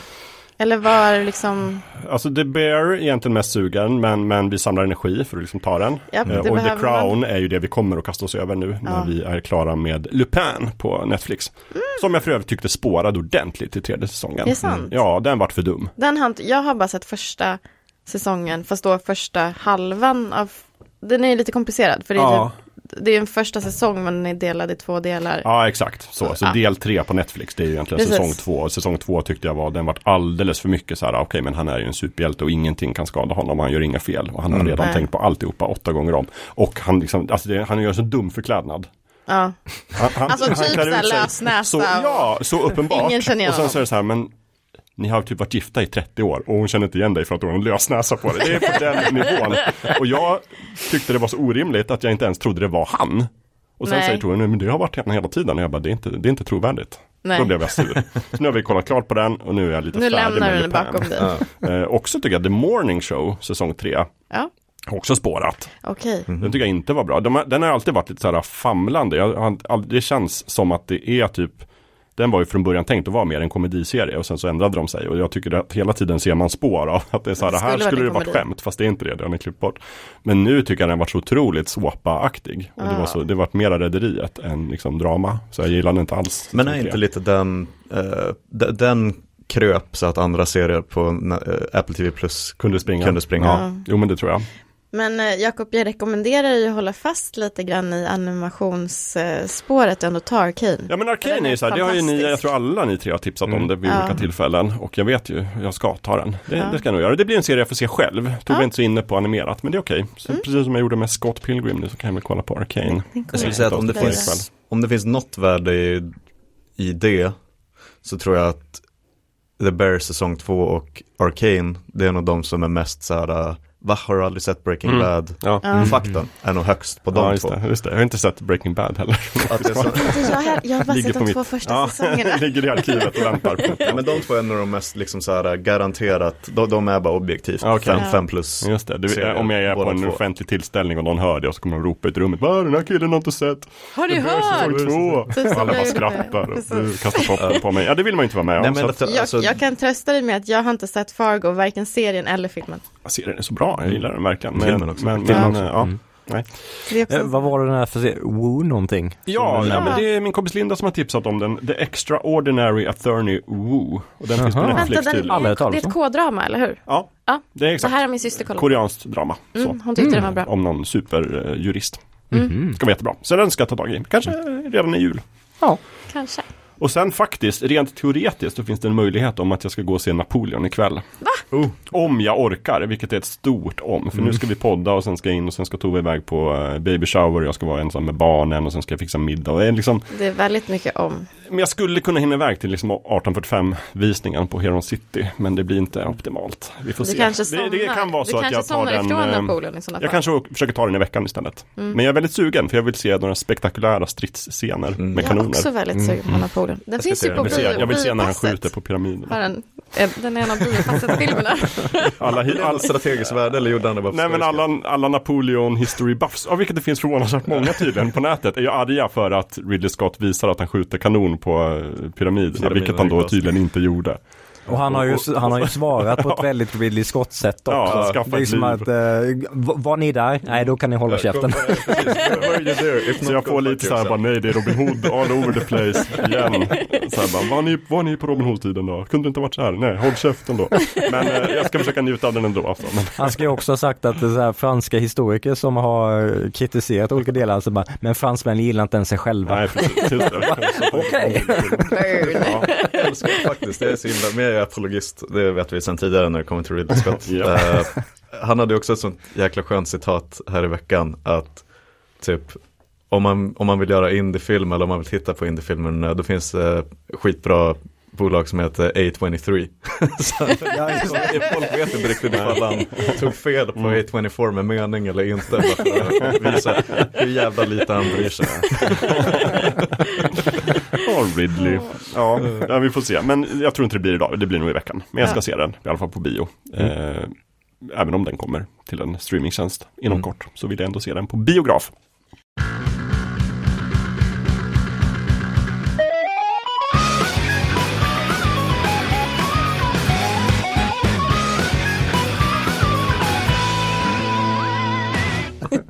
Det strömmar ju in brev till Fulkulturpodden. Faktiskt, roligt. Jag tror att eh, om man kollar på hur många lyssnare vi har Mm. och hur många som skriver in till oss så tror jag att procentuellt sett så ligger vi bland de högsta poddarna i Sverige. Mm. Ja, det är stora ord. Skulle jag gissa. Jag vet inte hur många brev andra får men det känns som att vi får mycket brev och det tycker vi är kul. Och vi uppmanar alla att fortsätta skriva in. Mm, så mer, mer och fler. Jag läser upp några. Ja. Eh, vi- dels har vi då följetongen, hur vi ser ut. Ja, Uppdatering på. spännande. Ja, eh, det här är från eh, Maria som skriver in. Eh, jag lyssnade på just på avsnittet där ni läste upp lyssnarbrev. Eh, och det vet jag inte riktigt vilket avsnitt det var, men det var väl säkert förra avsnittet då. Eh, jag blev tipsad om er podd av en före detta kollega. Vi var de enda nördarna på arbetsplatsen. Eh, jag har lyssnat nu i säkert fem år! Utropstecken. Så tack till gamla kollegan Tony. Fint. ifall han lyssnar, det gör han förmodligen då. Shout out. Ja, shout out till Tony. Lyssnarbrevet om att ni inte ser ut som era röster fick mig också att kolla upp er på Instagram för första gången. Jag tror att ni har sett väldigt generiska ut i mitt huvud. Generiska. Så det var en liten krock att se att ni inte var generiska. Utan såg ut som helt in, unika individer. Eh, tack för en väldigt kul podd. Ni är så mysiga att lyssna på. Tack Maria. Det Eh, fortsätter verkligen här, är det komplimanger Ja. eller, eller förolämpningar? Väldigt svårt. Lyssnarna liksom gräver gropen lite djupare och djupare varje gång de försöker styra upp Men det. ni ser ju det- faktiskt speciella ut. Ni är- Ni är annorlunda på Vill man ha ett helt unikt utseende? Då kan man kolla på er. Ja, nej, men tack så mycket. Eh, och sen så har vi fått brev från Jesper här då. Eh, Hej, till att börja med, vilken fantastiskt bra podd ni tillhandahåller. Jag upptäckte er podd när jag försökte få tag på något intressant om Alistair MacLean. Det är också en callback till gamla Alistair MacLean avsnittet som jag och Emil gjorde en gång i tiden. Um, lyssnade på ert avsnitt om denne författare och har sedan dess lyssnat på nästan alla era, era avsnitt. Tack. Eh, är själv en stor konsument av fulkultur med främst filmtittande. Har dock från att knappt spela tv-spel alls eh, sedan VIC 20 och C64-perioden på 80-talet. Det var länge sedan. Amanda. Ja, det var länge sedan. Ja. Jag var inte... Nej. Eh, Sen Gustav också faktiskt. så har jag börjat spela igen nu på en Nintendo Switch. Jag blir glad av alla era tips och inspirerande avsnitt med film, serier och spel. Och ser ständigt fram emot nästa avsnitt. Ja, vad Gud, vad härligt. Slutligen, ett stort tack igen för underhållningen. Åh. PS. Har ni tips på liknande poddar? Mm. PS2. Jag har, precis som en del av er bemanning, svårt för Tom Cruise och Sandra Bullock. Jag känner mig väldigt sedd och hörd. Eh, någon som har några andra tips på liknande podd? Mm. Eh, Jag, alltså jag lyssnar inte, det, jag lyssnar inte så mycket på poddar. mm. Eh, även om jag är Nej. med i en podd. Eh, Jag, jag har lyssnat lite på ett eh, poddtips som du har lämnat. Jaså, vad är det? Ja, The Soundtrack Show. Fan. Just det, The Toppen. Soundtrack Show. Visst var det mysig? Ja. Har Mycket. du också lyssnat? Nej men jag ska då då. Ja. Mm. Jag har hittat att jag kan Mm. lyssna när jag Jag drejar. har bara lyssnat på ensam hemma-avsnitten men eh, det fick jag stor behållning av. Mm. Ah. Just det, men då är det ett tips då till, till, Mm. eh, till Jesper. Sen är Oh, ja. också bara ett sånt, alltid ett bra tips. Om du inte har sett dem, gå in på YouTube och kolla på Every Frame a Painting-katalogen. Just det, jättebra. Mm. Hoppas att det fortfarande ligger uppe, jag har inte kollat på ett tag. Det måste du göra. Det måste du göra. Ja. Det finns kvar. Någonstans finns det på nätet. Eh, Jag kan också tipsa om, eh, ja men The Soundtrack Show tycker jag är jättebra. Och sen så finns det en podd som jag lyssnar ibland på som heter The Incomparable, The Incomparable Mhm. podcast. Som, precis som vi pratar om en del eh, fulkultur och sådär. Mm. Eh, Den är lite olika men ofta bra. Beroende på ämne. Just det, jag har ju tipsat tidigare om eh, den här podden We Are Geeks. Eh, som den här regissören A.J. White eh, producerar. Där, där, och där tar de upp olika, de har så här skräck, eh, skräckfilmsspecialer och så här, eh, corny slasher specialer där de, de bara pratar om, eh, om olika filmer på olika nördiga sätt. Mm. Lite som vi gör också. Mm. Eh, så den kan jag rekommendera. Kanonbra. Mm. Det här är kanske ett långsökt rekommendation. Eftersom från man dig. får, liksom, man får liksom tips.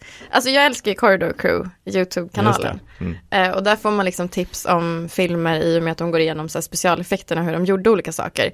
Och också om man tycker det är kul att grotta ner sig i populärkultur så kan, alltså ibland om jag ser en film, då kan jag säga, hoppas Corridor Crew kommer göra ett avsnitt om hur de Ja. gjorde det här, för det här var verkligen speciellt.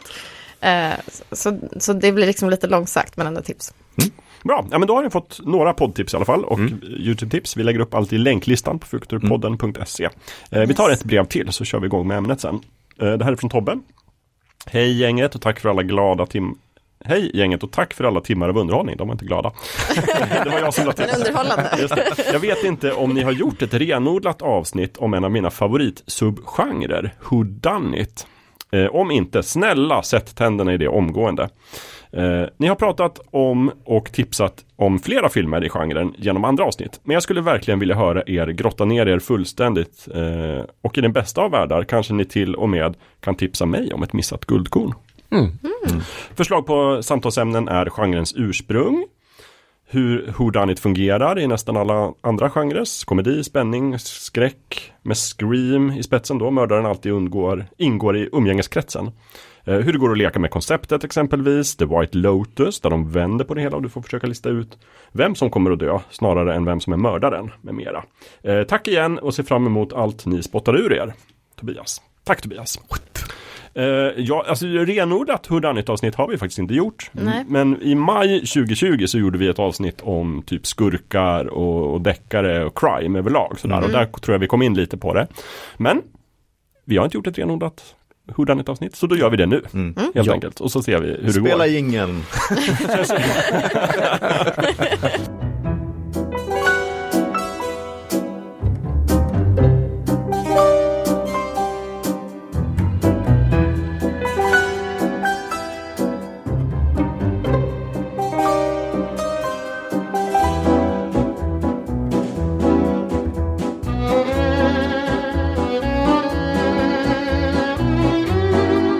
Känns som att det är mycket att leva upp till. Vi fick sån liksom, han gav så mycket bra förslag här Tobias. Eh, Ja. Men vi får väl försöka, vi gör vad vi kan helt enkelt. Jag lovar inget om kvalitet eller Nej. insikter. Men Det var fint att han satte ett körschema åt oss. Ja, det var faktiskt fint och vi har utgått ganska mycket från förslagen här. Vi liksom väldigt på höft har, har satt ihop här. Eh, men jag tänkte att jag börjar lite med att liksom dra någon sorts eh, från internet översikt. Och sen så kan ni bemöta det jag säger. Och sen så pratar vi lite löst och ledigt om det här och drar upp exempel. Och, Och så kan jag fråga om femte elementet är en. Är det en Hurdanit? Är det? Jag vet inte, kanske. eh, när jag sa, jag sa till min kollega här att liksom i helgen så ska jag podda och då ska vi prata om Houdanit. Då hörde han inte alls vad jag sa. Han bara, Houdani? Houdani? Vem är Houdani? och då sa jag, det är lite rörigt, men Who done it? Det är någon sorts sammanslagning av Who has done it? Vem gjorde det? Helt enkelt. På svenska tänker jag man skulle kunna säga pusseldeckare, helt enkelt. Ja, det är bra. Det här är ju en väldigt, väldigt gammal genre. Eh, och liksom visar sitt fula tryne lite överallt kanske. Eh, urexemplet, när jag försökte googla reda på det så är det faktiskt Tusen och en natt. En av sagorna där i Tusen och en natt som heter The Three Apples, de tre äpplena. Där det är lite tydligen en liksom whodunit. Där det är en någon man som blir anklagad för att ha dödat sin fru och måste liksom hitta den riktiga mördaren på något sätt. Eh, Så där, där brukar nämnas som ett väldigt tidigt exempel. Mm. Annars så är det ju eh, 1800-talet skulle jag säga, Edgar Allan Poe Mm. som Mm. skapade en sorts detektiv som heter Arsène Dupin. Som är jätteduktig. Och sen kom ju Arthur Conan Doyle, Sherlock Holmes och gjorde inte, tycker jag, en pusseldeckare så mycket utan snarare en så här liksom Take That mot Dupin och de här. Mm. För Sherlock Holmes handlar inte så mycket om, om det. Eh, och sen har vi Agatha Christie Mm. Som är kanske det stora namnet som verkligen gör det uttalat. Det här är ett pussel för läsaren. Tungviktaren. Mm. Inom genren. Precis. Men eh, vad är det då helt enkelt? Jo men det är helt enkelt en berättelse om ett mord eller ett brott där mördarens identitet är okänd fram till slutet. Mm. Och själva pusslet då är att om man är duktig som, som läsare eller som tittare så kan man få ledtrådar och själv lista ut vem mördaren är. I teorin i alla fall. Eh, för att om man gör det verkligen så här troget genren så ska man ju liksom dela ut och ledtrådar under resans gång. Till, Just det, så man har en chans. så att man har en chans, eh, så att man ska kunna lösa brottet själv. Och då blir det ju väldigt nödvändigt att, det här handlar ju i första hand om själva plotten, det är väldigt plottdrivet. Mm. Karaktärerna är med, de fyller en funktion för plotten. Till exempel då en mördare som måste vara liksom en del av den här inre kretsen som presenteras, annars är det fusk.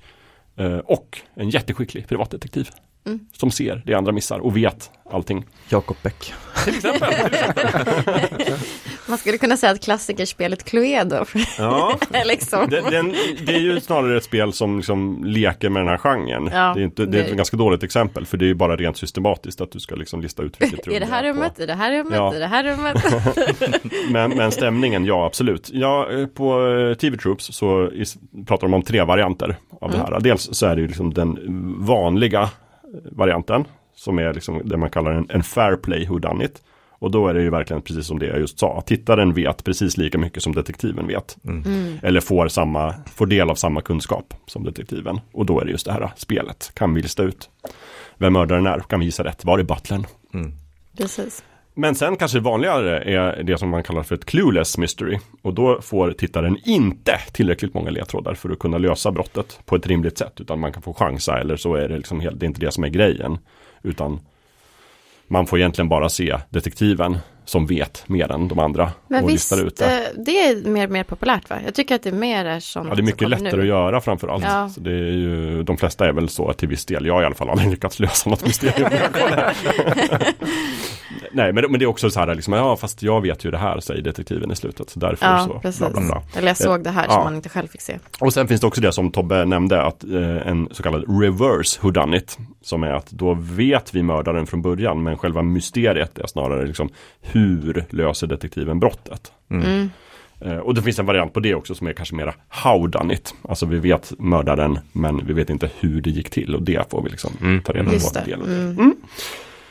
Det är väl det egentligen. Eh, jag skulle säga att som sagt Agatha Christie är väl den där jag själv kom i kontakt med den här genren. Mm. Eh, jag vet inte hur många av er som hade en detektivbyrå när ni gick i trean. Men Nej, jag hade ju lekt i skola istället. Jaha, eller, okej. eller Ja, att det jag sålde. S-märken. Ja. Gick runt och så här, kom och köp S-märken, S-märken, fem kronor. Okej, ja, jag, och, jag och Micke och Jon hade en kortvarig eh, Ja. karriär som detektiver i biblioteket. Hade ni licenser? Och... Ingen licens, jag tror inte vi löste något brott heller. Men det var Mm. några cykelstöldar tydligen som pågick i Östersund vid den tiden. Så jag tänkte vi hade en ambition om att det kanske vi skulle kunna lösa. Hur svårt kan det vara? Vi kan ju spana lite. Men vi gick aldrig ut och spanade. Så jag tror aldrig... Istället det- satt vi på biblioteket och läste Agatha Christie-böcker. Det gick känns spontant, Jakob, som att du är liksom storvurmaren av den här genren. På något vis. Jag vet inte varför jag fått de vibbarna. Jag gillar, jag gillar verkligen eh, detektivberättelser och Mm. berättelser om detektivbyråer och liksom, jag tycker, ja men jag tycker om pusseldeckare. Det är Ja. jag ju. Som sagt, jag mötte Agatha Christie där i trean och läste en del och då tyckte jag de var väldigt kul. Mm. Ehm, och jag tycker ju om alla andra genrer där de lägger in en pusseldeckare som den filmen som vi talar så gott om. Eh, vad heter den nu? Gosford, Gosford Park. Park. Ja, den kommer jag att prata Som med är om. Julian Ja. Fellows Mm. eh, kostymdrama med pusseldeckare Mm, inlagd. mm. Eller den har ju också fått lite en revival nu med Knives Out på Netflix och Mm. de här eh, dyra Kenneth Branagh filmatiseringarna. Precis. Poirot. Jag, Mm. jag tror att det för mig så har jag mer så här att jag tyckte att det var lite larvigt. Mm. Alltså för, typ för Agatha Christie eller Poirot att jag var så här, det där tittar bara pensionärer på. Jaha, ungefär som, att du tyckte att, eh, ungefär som att du tyckte att The Killer var banal. Nu är det nice out här. Men att jag liksom sen förstod att genren är väldigt mysig Ja. när jag liksom inte var tonåring och skulle tycka saker och ting var coolt eller ocoolt. nej men Mm. precis. Det är väl väldigt mycket stämning. Ja. Var det här samtidigt som du liksom. spelar jättemycket The Sims? ja. På tal om coolt. Jag har väl aldrig varit så jättehögt upp i sig på cool-listan. Men sen är det väl lite så här också det du sa att väldigt många är ju så kallade clueless mysteries då för att jag tror även Agatha Christie själv senare i sin karriär började ju liksom ruttna lite på själva genren och sa Mm. någonting om att det, liksom, det känns så meningslöst att skriva det är som att skriva ett bakvänt pussel att så här, man skriver boken baklänges bara för att försöka liksom lägga ut de här ledtrådarna till läsaren och det blir Mm. så, det blir så sökt och placerat ofta om man inte gör det skickligt och hon skrev ju ungefär 800 böcker Mm. så att hon började ju också utmana genren ganska Ja. mycket. Jag tror faktiskt att det, det är två böcker som hon skrev där det, twisten är att det är själva berättaren som är mördaren. Ja. Vilket ju är lite av ett fusk då i, i liksom Dum, dum, rent. dum, Folk dum, dum. väldigt, jag tror The Murder of, of Roger Ackroyd är den Mm. första. Där liksom Poirot är en kar- karaktär, men det är han som berättar och sen så visar det att det är berättaren som har mördat. Ah. Mm. Eh, Men det finns eh, någon som har tagit fram, det finns tio regler tydligen för att det ska vara en renodlad pusseldeckare. Jag tänkte jag läser upp dem och sen kör vi fri diskussion. Ja, Och då får vi också bestämma här och nu om de ska, hör hemma där eller inte. Ja, ja, precis, Ja. absolut. Det här är ju den officiella. Mm. Just det. Eh, Men det här är alltså eh, författaren Father Ronald Knox. Alltså jag antar att han var en präst eller någonting sånt där. Förvånansvärt många präster som skriver pusseldeckare. Visar det sig. Mm. Men han skapar i alla fall tio budord för liksom plot devices som, ehm, som han tycker att det ska vara för att det ska vara en sån här fair play whodunit. Och då är det första så här, det, brottslingen måste vara någon som nämns tidigt i berättelsen. Det måste vara liksom någon av det här karaktärsgalleriet. Det får inte vara någon från vändkanten som kommer in i slutet Mm. som bara, ja det var han hela tiden. Det är inte snyggt. Eh, det får inte vara några övernaturliga inslag. Alltså så. Man får inte dödas med voodoo eller liksom sånt. Utan det kan vara så här att det finns en idé om ett övernaturligt inslag men det måste liksom avfärdas ganska tidigt i berättelsen. Så det måste vara ett riktigt brott. Ja, Ja. exakt. Det är, att, att ett spöke dödade honom det är inte, det är inte bra, tycker han. Nej. eh, och sen så, så här, det får inte finnas mer än ett hemligt rum eller hemlig lönngång. Ett går bra. Men, Okej, och, då, och då måste det också vara i, en, i ett hus eller en byggnad där det passar. Alltså det måste Ja. vara ett gammalt slott, Slott eller en gammal, det får inte ja. vara så här biblioteket i Farsta centrum. Det är inte Nej, trovärdigt. det är inte trovärdigt. Precis. Ehm, och sen så får det inte vara några så här oupptäckta gifter som man får reda på i slutet. Att man, han är förgiftad. Det, det, om det kommer in på sista sidan då är det lite så här, men det var inte så, hur ska jag kunna veta det som läsare? Mm. Eller någonting som kräver liksom en lång vetenskaplig process för att reda ut. Så det måste vara liksom, man måste ganska snabbt få reda på. Eh, och sen så, eh, inga kineser i berättelsen. Mhm. Vilket låter jättefruktansvärt men vi sätter det i kontext. Eh, det fanns en, en, vid den tiden, det här var 1928, vid den tiden så var det ju väldigt, väldigt, väldigt vanligt att så här, om det var en, en kines eller en asiat så Då var, var det de brottslingen. mördarna. Ja. För de var opålitliga och, och Ja, fula ja. och de hade ofta svart magi och det var, liksom, det var verkligen en Mm. trope. Att, eh, att liksom opålitliga asiater var där och liksom ställde till brott. Och det, det här, Det- den tropen ska vi inte ha, det är så han menar. Det var en annan tid. Eh, Det var en annan tid. Tycker jag Exakt. mycket av de här eh, tio grejerna vittnar om. Ja, ja men exakt. Så man kan säga, om man skulle jämföra det med i dagsläget så skulle det vara någonting som är en jättevanlig trope nu Ja, ska inte vara en Ja, del av det här för då, då kan man bara anta att ja, ja, precis. det är det här. Just det, Mm. ja, exakt. Och, så, och sen det finns ju en rasistisk dimension av det här såklart. Men man skulle också kunna säga typ att men det är liksom tråkigt om butlern är mördaren hela tiden. Liksom. Mm. Vilket har ju Ja. blivit en sån eh, idé.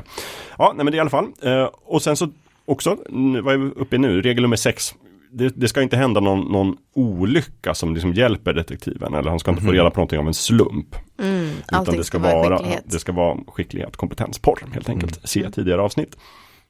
Eh, och detektiven ska inte själv vara den skyldiga. Ja, ja. Nej. Mm, mm. Eh, och detektiven ska inte, vad står det? Ja, om, om detektiven upptäcker en ledtråd så ska den genast ges till läsaren också. Väldigt snabbt i alla fall. Mm. Man ska inte liksom se någonting som läsaren inte får reda på. på karamellen. utan det som detektiven får reda på, det ska läsaren få reda på. Mm. Eh, den här obligatoriska dumma kompisen eller kollegan, alltså Watson, ska inte hålla några tankar hemliga. Mm. Utan eh, hans intelligens, måste, eller dennes intelligens måste vara liksom lite granna, men bara väldigt lite, under eh, den genomsnittliga läsaren. Ja, Så att han får aldrig vara smartare än läsaren. nej, Det är hans okej. roll är att vara lite dummare än läsaren så att läsaren känner sig smart. Det är jobbigt när läsaren kan vara vem som helst. Ja, men man får ju tänka sig ungefärligt. Ungefär. Liksom, genomsnittsläsaren. genomsnitt. Mm. Och eh, tionde regeln då, tvillingar eller dubbelgångare överlag eh, ska inte vara med.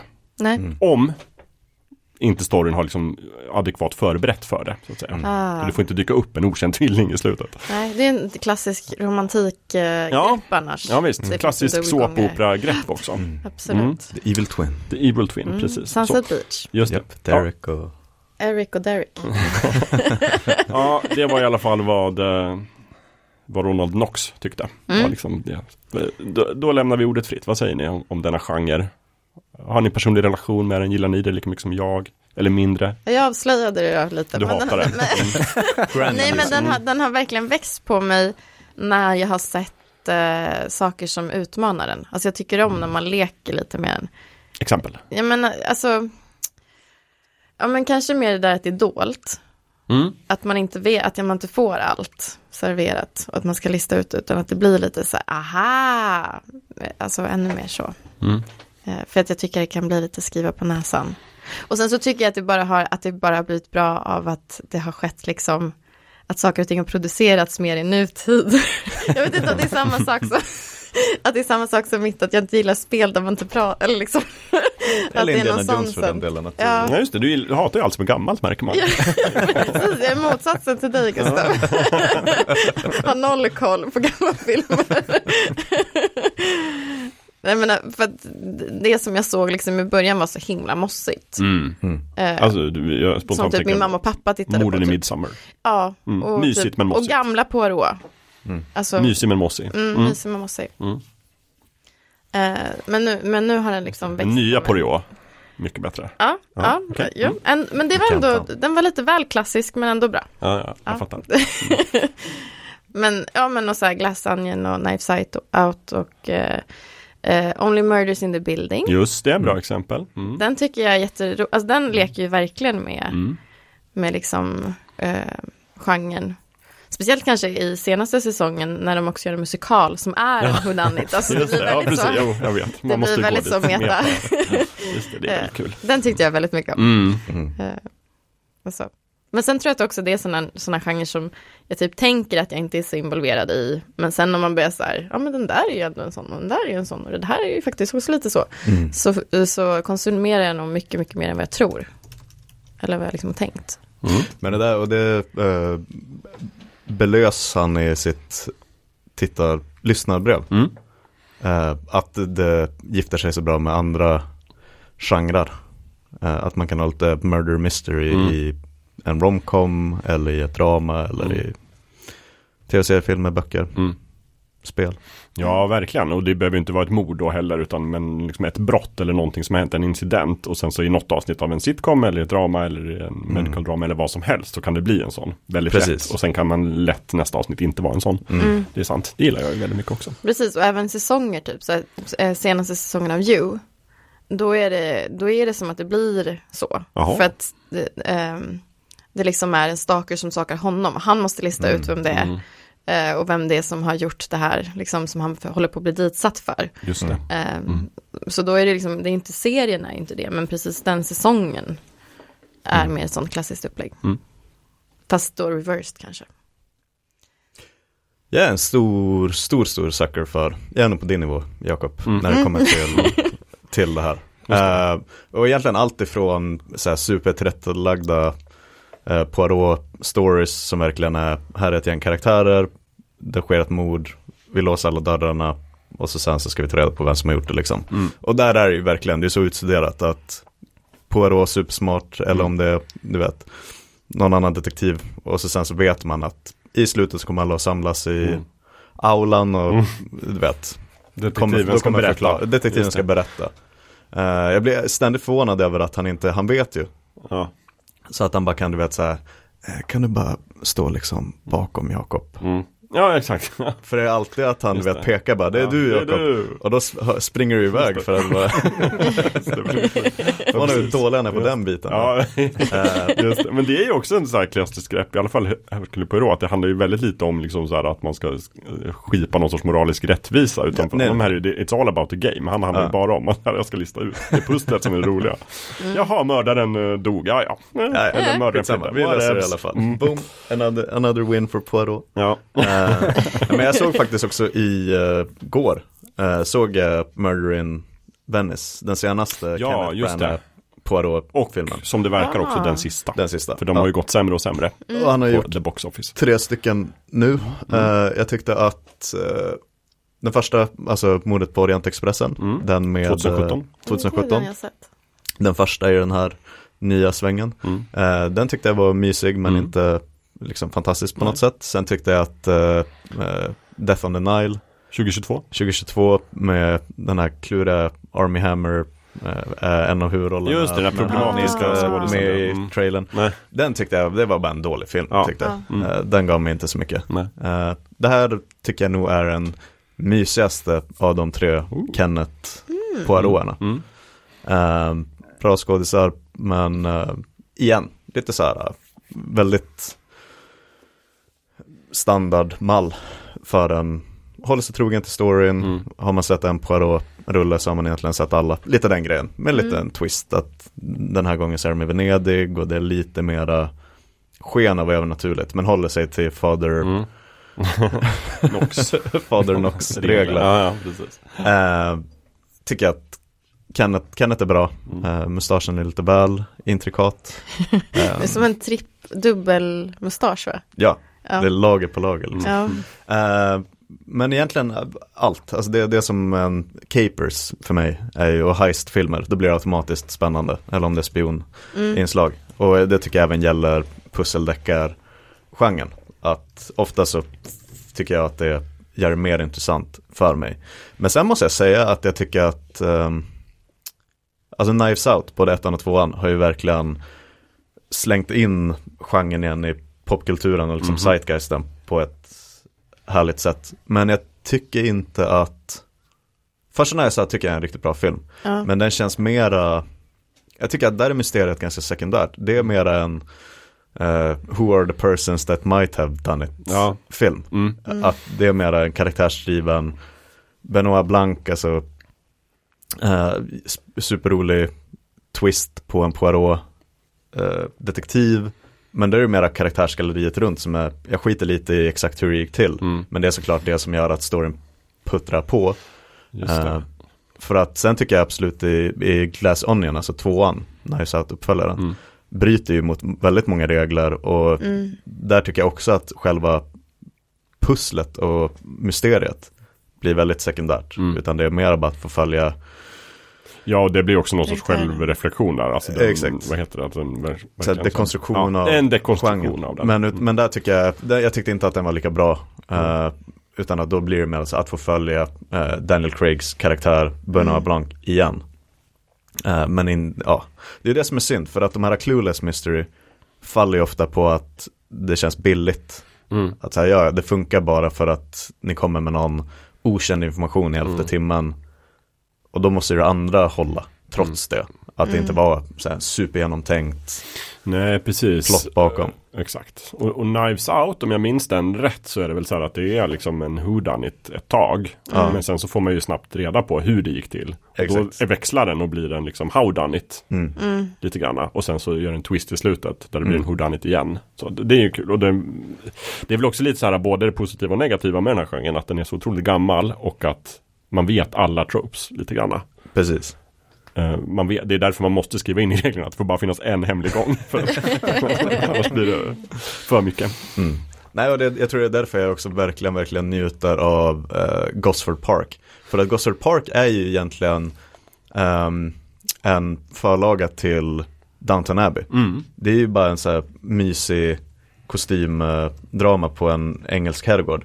Mm. Men sen är det också ett mordmysterium Ja. som står någonstans i mitten av handlingen. Mm. Men det är inte det det handlar om. Det handlar mer om hur de viker servetter och Mm. hur, du vet, herrskap och tjänstefolk interagerar. Mm. Ehm, så då, då är det också lite mera sekundär who done it Ja, handlar mer om karaktärerna och just det. dekoren. Just det. Och de håller sig, men den är ändå ganska trogen formatet i det Ja, ja. lilla. För det, inklusive att man liksom är tre- extremt där, lite dummare än jag detektiven som Mm. kommer i form av Stephen Fry som är polisen. Ja. Som är så här noll intresserad av att lösa brottet. Han bara säger ja, ja, nej, men det där var säkert inte viktigt. Bara, Skit i det. ja.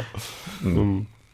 Lövet. Vad säger Vad är du? för relation? Eh, jag, jag har nog aldrig varit ett så här superfan av genren i sig.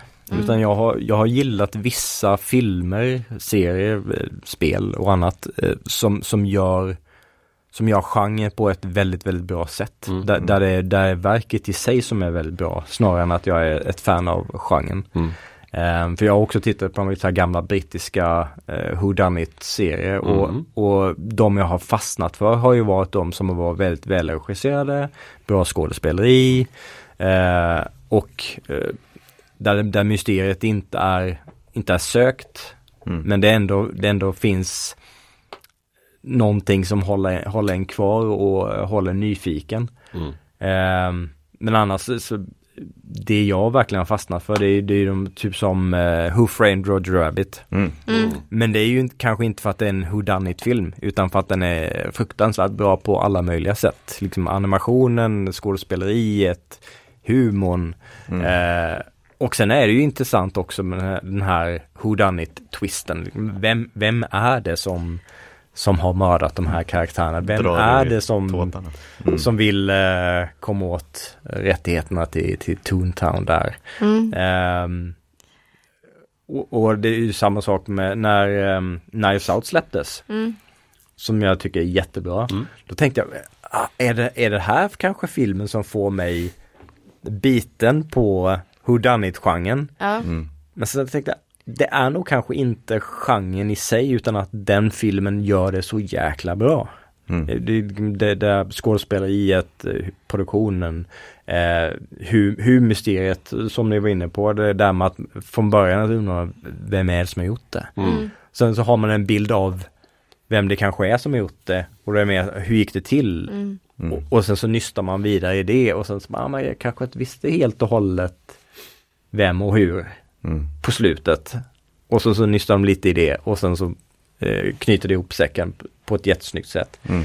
Medan Glass Onion tyckte, det, den gör inte alls Nej, det. den var inte, jag håller med att den inte var lika bra. Men det kanske är lite som, eh, alltså för oss i alla fall, lite som eh, vi pratade om tidigare med skräckfilm, att det är lätt att göra dålig skräckfilm. Mm. Alltså det är lätt att göra en inte superbra whodunit, eller Mm. liksom, Mm. just kanske om man håller sig för hårt vid, vid alla eh, regler eller liksom, Ja, och det handlar väl också så här om det centrala är så här att vi ska ge tittaren en rimlig chans att lösa mysteriet. Så är det ju precis som du säger att folk är väldigt olika intelligenta. Alltså om man ska utgå från en genomsnittstittare så är det hälften kommer tycka att det är alldeles för uppenbart vem som är mördaren och hälften kommer tycka att det är alldeles för svårt. ja. Så att jättesvårt att göra, få igenom det. Mm. Sen tycker jag också att, att genren passar väldigt bra på, på scenen, alltså stageplay, teaterpjäs. Mm. Där, just därför att då är det alltid en begränsad eh, cast, eller Mm. liksom antal uppsättningar. Eh, Vad heter det? Skådespelare Mm. på scenen. En ensam- ja. Där måste vi lyfta upp då Agatha Christies kända pjäs, Råttfällan. Ja.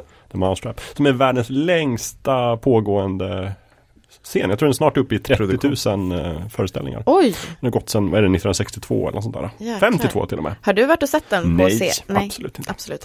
Skulle aldrig. Ja, jag Hatar du teater? Ja. Nej men gud Jakob. Nej det gör jag verkligen inte, men jag är inte i London så ofta. Nej. Där är ju faktiskt en eh, film som kanske bara existerar för att Knives Out gick bra, men den här uh, See How They Run med uh, Gud, vad heter han från Sam Rockwell och Mhm. Saoirse Ronan. Eh, för då sker ett mord under produktionen av Mousetrap det. i London. Jaha. Eh, och då måste de liksom, då störs Sam Rockwells detektivpoliskaraktär lite av att det blir lite för meta. Att det är någon som har dött i en Agatha Christie-pjäs. Mm. Mm. Eh, så han måste ha en seriös, liksom faktabaserad undersökning. Men snubbla in i någon typ av väldigt så genre Mm. eh, kryddad. Att alla är lite såhär, Saoirse Ronan är lite såhär, oh jag läste alla böckerna, nu det är bubblan och det Han bara, men snälla, okej nu börjar vi, knacka dörr, ta liksom signalement och skit. Sen bara, oh. Bara, "Åh, jag har sett det här förut och ja. Eh, en så här, tre av fem film. Mm. Eh, men det kan jag rekommendera. Men sen så det finns, finns ju också så här whodunit filmer som inte är det här mordmysteriet he- också. Om, Mm. om ni har sett eh, Clint Eastwoods eh, Mystic River. Ja, Den, det, det, det handlar ju om eh, så här, barndomsvänner där den ena vännens dotter har för mig att det är dotter. ja Sean, Sean Penns dotter Sean Penns dotter, exakt. mördad. Mm. Eh, och så finns det ju eh, pedofiler eh, i, i det här umgänges, umgängeskretsen. Mm. Och då blir en, av- en av de här eh, misstänkta. Mm. Eh, och för, de, för att ha en viss historik där så, eh, så börjar alla misstänka att nej, det måste vara den här personen. Mm. Mm. Och då, då får man som tittare eh, så här, små, små glimtar av vad som ligger till grund för den personens eh, problem. Mm. Mm. Och så får man ju undan för undan reda på, men eller, eller man, man vet inte, är det den här personen? För den, den, den, den personen har ju uppenbarligen problem som har med, med barndomen till. Men är det den personen som har gjort det? Eller är det här någon helt annan? Mm. Och sen på slutet får man reda på hur det verkligen ligger till. Det är en slags whodunit men det är ju inte det här mordmysteriet att du får små, små ledtrådar om vem mördaren är utan det är Mm. mer så här eh, studie i individer och hur det här, liksom den här eh, mobbmentaliteten Mm. eh, när, när, när det handlar om någonting så, så hemskt som eh, så pedofilimord exempelvis. Eh, så, och, och den, tycker, den tycker jag om för att den, det är en jäkligt bra jäkligt bra film, välregisserad, välskådespelad och Mm. spännande. Men det är inte för whodunit. Nej, men, och där, där är så här, är all, för det tycker jag är lite grötigt, så här, är alla deckare whodunit, eller liksom var går, var går gränsen mellan att eh, det bara är en deckare och det också är en whodunit? Mm, Men jag tänker, spontant som jag säger, det är lite flytande men spontant är det ju så här, är fokuset på liksom att läsaren ska få reda på vem mördaren är in, i slutet. Många andra, många andra fokus är ju liksom på själva kar- karaktärs, karaktärerna som löser brottet eller så här, det här liksom att man gräver i lönnmördare, seriemördares psyken och alltså ont och det. gott. En massa sådana teman kan det ju vara. Då kan det handla om det istället. Men just så här liksom, det blir en ganska smal subgenre på det sättet. Ja. Ganska många har ju element, många element av det. Och då, men då blir det ju liksom ett vanligt mysterium. Tycker jag. Och det har man ju nästan överallt. Men om jag, nu testar jag, nu har, det här blir minst elementet, jag skulle säga nej. Men typ till exempel när lammen tystnar, är det en whodunit? Jag jag kommer inte ihåg. Jag tror inte det. Nej. Nej, jag skulle inte säga att det är en whodunit. Nej. För att, Där får man ju ganska tidigt Men man vet i och ändå- för sig, men, ja. man vet inte, men hon vet, nej det är som en tvärtom. Ja. Att man själv vet, men hon vet inte och så ska hon Exakt. la- Mm. veta. Mm. för en whodunit bygger på något sätt för mig att ehm, hade, vi, hade den filmen bara följt Clarice och man hade följt hennes, nu handlar det mer om, kommer hon att hinna lösa det här? Mm. Och att spänningen kommer från att vi hela tiden får man ju följa Buffalo Bill Mm. och tjejen nere i hålet och Mm. alltihopa. Så det handlar mer om att vi vet alltihopa som tittar. Det är ju bara kommer hon komma fram i tid till en slutsats som Just leder henne fram till rätt hus, till rätt person. Mm. Men typ eh, True Detective, första säsongen, Definitivt. Mm. Ja. Ja. Mare of Easttown. Med Kate Winslet. Ja det tycker jag. Sen är det väl så här, man, man får ju vara väldigt så här, alltså är det en sån här fair play Ja, variant. Då tror jag det blir, då ställs det väldigt höga krav på att man ska, det tror jag inte liksom, nästan några av de här lever upp till. Men Nej. så hårda kan vi inte vara, det måste ju ändå Nej. vara en whodunit där fokuset är så här, vem var det som gjorde brottet? Mm. Eh, Och det jag tycker jag, ja, för att jag tänker också att det blir väldigt tråkigt om man ska följa första regeln. ja. Att personen ska synas tidigt. Ja men Då exakt. blir det som att man bara, okej jag såg tre personer i början, det måste vara någon av dem. Ja men exakt. Och då är det ju så här att genren passar ju bäst i liksom så här begränsad miljö.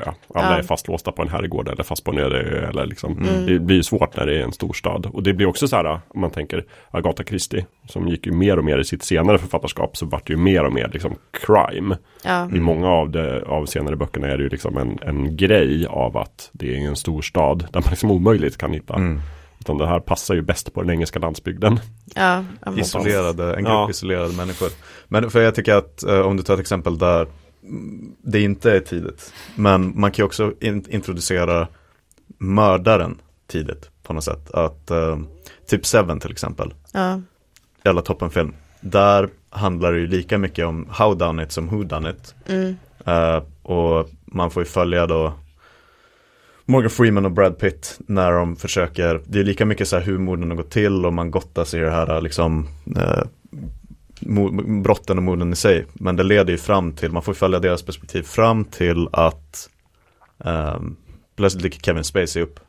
Och de kallar ju honom, han är ju John Doe hela filmen, så, så här, den okända mördaren. ja, Och de försöker med pussla ihop och komma fram till att hitta honom. Mm. Eh, och så sen så, det liksom, ja den filmen till något av ett mästerverk är ju det som händer sen efteråt.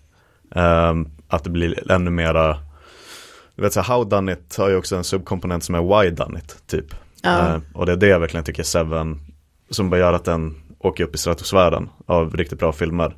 Att hela den här how done it, why done it, när mördaren eh, på något sätt avslöjas Mm. så är han fortfarande mid-swing i sitt projekt liksom. mm, Ehm, och på något sätt så vinner ju mördaren i slutet i den filmen. Ehm, även fast han åker fast. Mm. Liksom. mm, Ehm, så det tycker jag, så för att annars så blir det den här Poirot-grejen. Ett mord blir två mord blir tre mord. Mm. Alltså också du vet Midsummer Murders. Sen i slutet så bara, det var lövet hela tiden. Mm. Rulla, roll credits. ja. precis. Ehm, Ja men precis, men vad är det man tycker om så mycket, eller liksom vad tycker ni om så mycket med genren? Vad är det som gör att man gillar det? Alltså jag tycker, dels så tycker jag ju att Ja, varför gillar jag det här? Jag vet inte, men jag tycker att det är kul när den görs väl så blir det väldigt någon sorts fint så här asymmetrisk plott. Där liksom det blir väldigt så här eh, diegetiskt. Så Mm. att liksom, jag som tittare är med någonstans och blir liksom involverad i det därför att det blir ett samtal mellan mig och den som har gjort verket. Alltså här, nu ska vi lista ut mördaren och, och jag vet att du tittar så jag hjälper dig genom att dela ut ledtrådar och sådär. Eh, som är bra om det görs snyggt och inte lika bra om det inte görs snyggt. Mm. Eh, men urexemplet någonstans är väl den här eh, Ja men den som nu heter tror jag Tio små grisar. Mm. Eh, Lite mera PK-titel tror jag. Och på engelska Ten Little Pigs. Eh, där är liksom verkligen så här ett begränsat urval misstänkta och fler och fler dör under. Så att i slutet så är det väldigt få.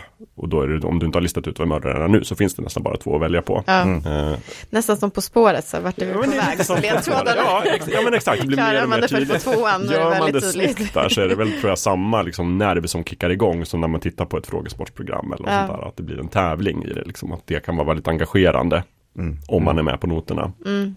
Lite sport. Ja. Men sen jag tror också det märks att, att få personer vill kanske köra en sån här riktig fair play och njuta av det och därför finns det de flesta e-varianter där man liksom lite granna fuskar därför att man ska Ja men detektiven är för det första väldigt mycket smartare än någon Mm. annan och det finns saker som den inte skulle veta.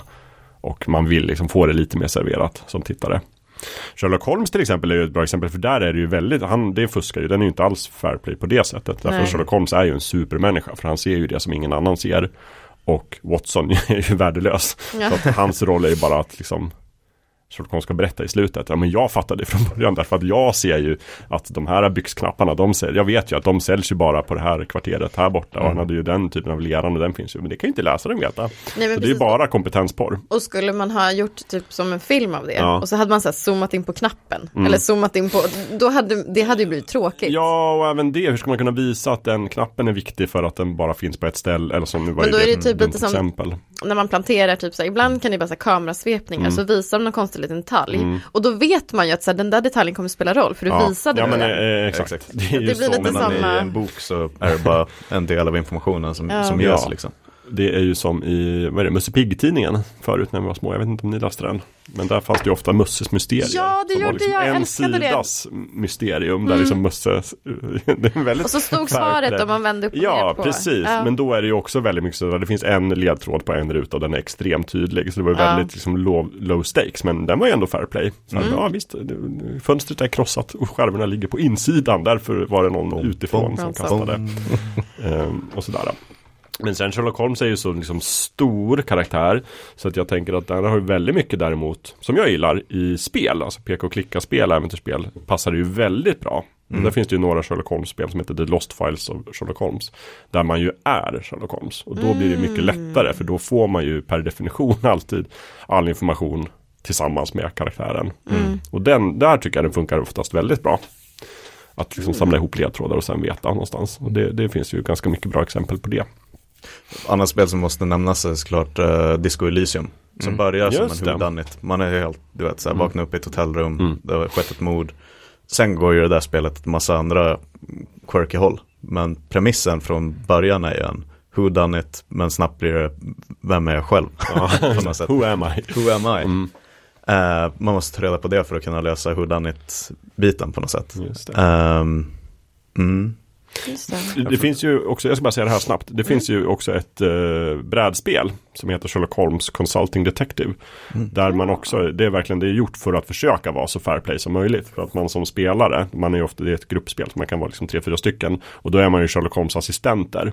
Ah. Och så är det, man har liksom en karta, man kan åka till olika ställen och samla ledtrådar och läsa i tidningar och sådär. Men hela, det går ju ut på att man ska liksom försöka lösa brottet snabbare än Sherlock Holmes. Men det slutar alltid med att i slutet, som man försöker lista ut vem mördaren är, så kommer Sherlock Holmes hem och säger bara, ja, ja, men jag löste ju det där redan i förmiddags. jag visste ju det, men vad bra att ni också har gjort det. Toppen, kul kul. Så att han är fortfarande Sherlock Holmes, men man själv ska försöka liksom lösa. vad skulle du säga? Leo? Eh, för, för min del är det nog eh, alltså, välskrivna karaktärer som man bryr sig om. Det är nog det, det, den absolut största anledningen till att varför jag gillar en whodunit. Mm. Och det kan nog appliceras på de flesta filmer och spel och annat också. Mm. Eh, jag tänkte typ som eh, The Hateful Eight. Quentin Tarantinos uh, Who Done It-film. Mm. Eh, den är ju, jag gillar den otroligt mycket. Jag med. Eh, och, och den har ju den har, den, har ju en sån här flerstegsraket i Whodunit-spåret. Där- när, när de här olika karaktärerna kommer till stugan Mm. och sen så händer det saker i stugan. Och så får man lite, lite flashbacks till, eh, när, eh, till när de olika karaktärerna kom till stugan och vad som Mm. hände där innan. Mm. Och då, då får man ju, man, man kan få en, en aning om vem skulle det kunna vara baserat på det som händer innan de här olika individerna kommer dit Mm. och, och baserat på det som händer inne i stugan. Eh, så det, där, det är ett av, de, ett av få exempel där jag kom på där, där jag faktiskt satt och aktivt första gången jag såg filmen tänkte på ja, vad har jag sett hittills? Eh, vad händer nu? Och sen när jag så, så ja, de här karaktärerna, de, de gjorde det här innan de kom till stugan. Så här, hmm, vem, vem skulle Vem? kunna ha Ja. motivationen till att, till att, att ligga bakom det här? Mm. Men det är ju för att karaktärerna är ju så jäkla välskrivna och välskådespelade. Och, eh, i hur de interagerar med varandra inne i stugan. Ja. Eh, det håller det hela tiden intressant och jag bryr mig om de olika karaktärerna. Ja. Eh, i, i en, i en whodunit-film där fokus sätts på mysteriet. Då är jag inte alls lika engagerad. Mm. Eh, för, för att bara lösa mysteriet är för mig inte jätteintressant. Men om jag bryr mig om de som är inblandade i mysteriet, Mm. då tycker jag att det är intressant att veta, ja, men vilken av de här har gjort det? Vilken av de här har utsatt de andra för det? Och vilken av de här kommer Utsätta någon. klara sig från det här? Ja.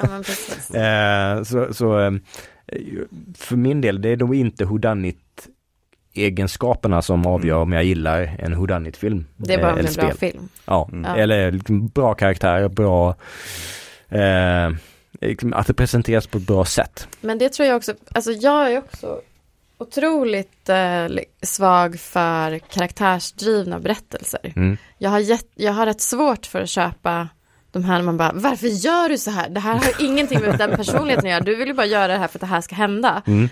Att jag blir, och, och det känns också som att eh, genren i sig kräver ett så bra hantverk. Mm. Mm. Eh, att det är verkligen så här hantverksmässigt komplext att Mm. skriva bra. Mm. Eh, jag tror för mig är det rätt mycket också att jag gillar serveringen. alltså på något vis. Alltså precis samma anledning som när vi pratade om kompetensporr eller om heistfilmer eller så att man gillar att få den här så här här har du det serverat sen. Eh, och om det serveras riktigt bra, Mm. Mm. eh, det är då man blir som mest nöjd Mm. på något vis. Men jag håller med, även om jag, alltså, som jag sa, storvurmare av genren. Om det, häng, om det bara hänger på att det finns en smart förklaring i slutet som makes sense, då är det ju inte ett bra hantverk Nej. från start. Eh, utan det måste också finnas något annat att hålla fast vid. Typ välskrivna karaktärer Mm. och att man bryr sig. Så det kan inte bara vara, för det, alltså, görs det slappt i en Agatha Christie-modell så är det ju bara ett par arketyper. Mm. Eh, den vresiga butlern, liksom hertiginnan, Mm. den och den och den, den amerikanska filmproducenten. Och Mm. Det är också det jag tycker är kul med Gosford Park, för att de har lite de där Ja, exakt. typerna. Men det är inte, de är inte bara där för att spela sin roll.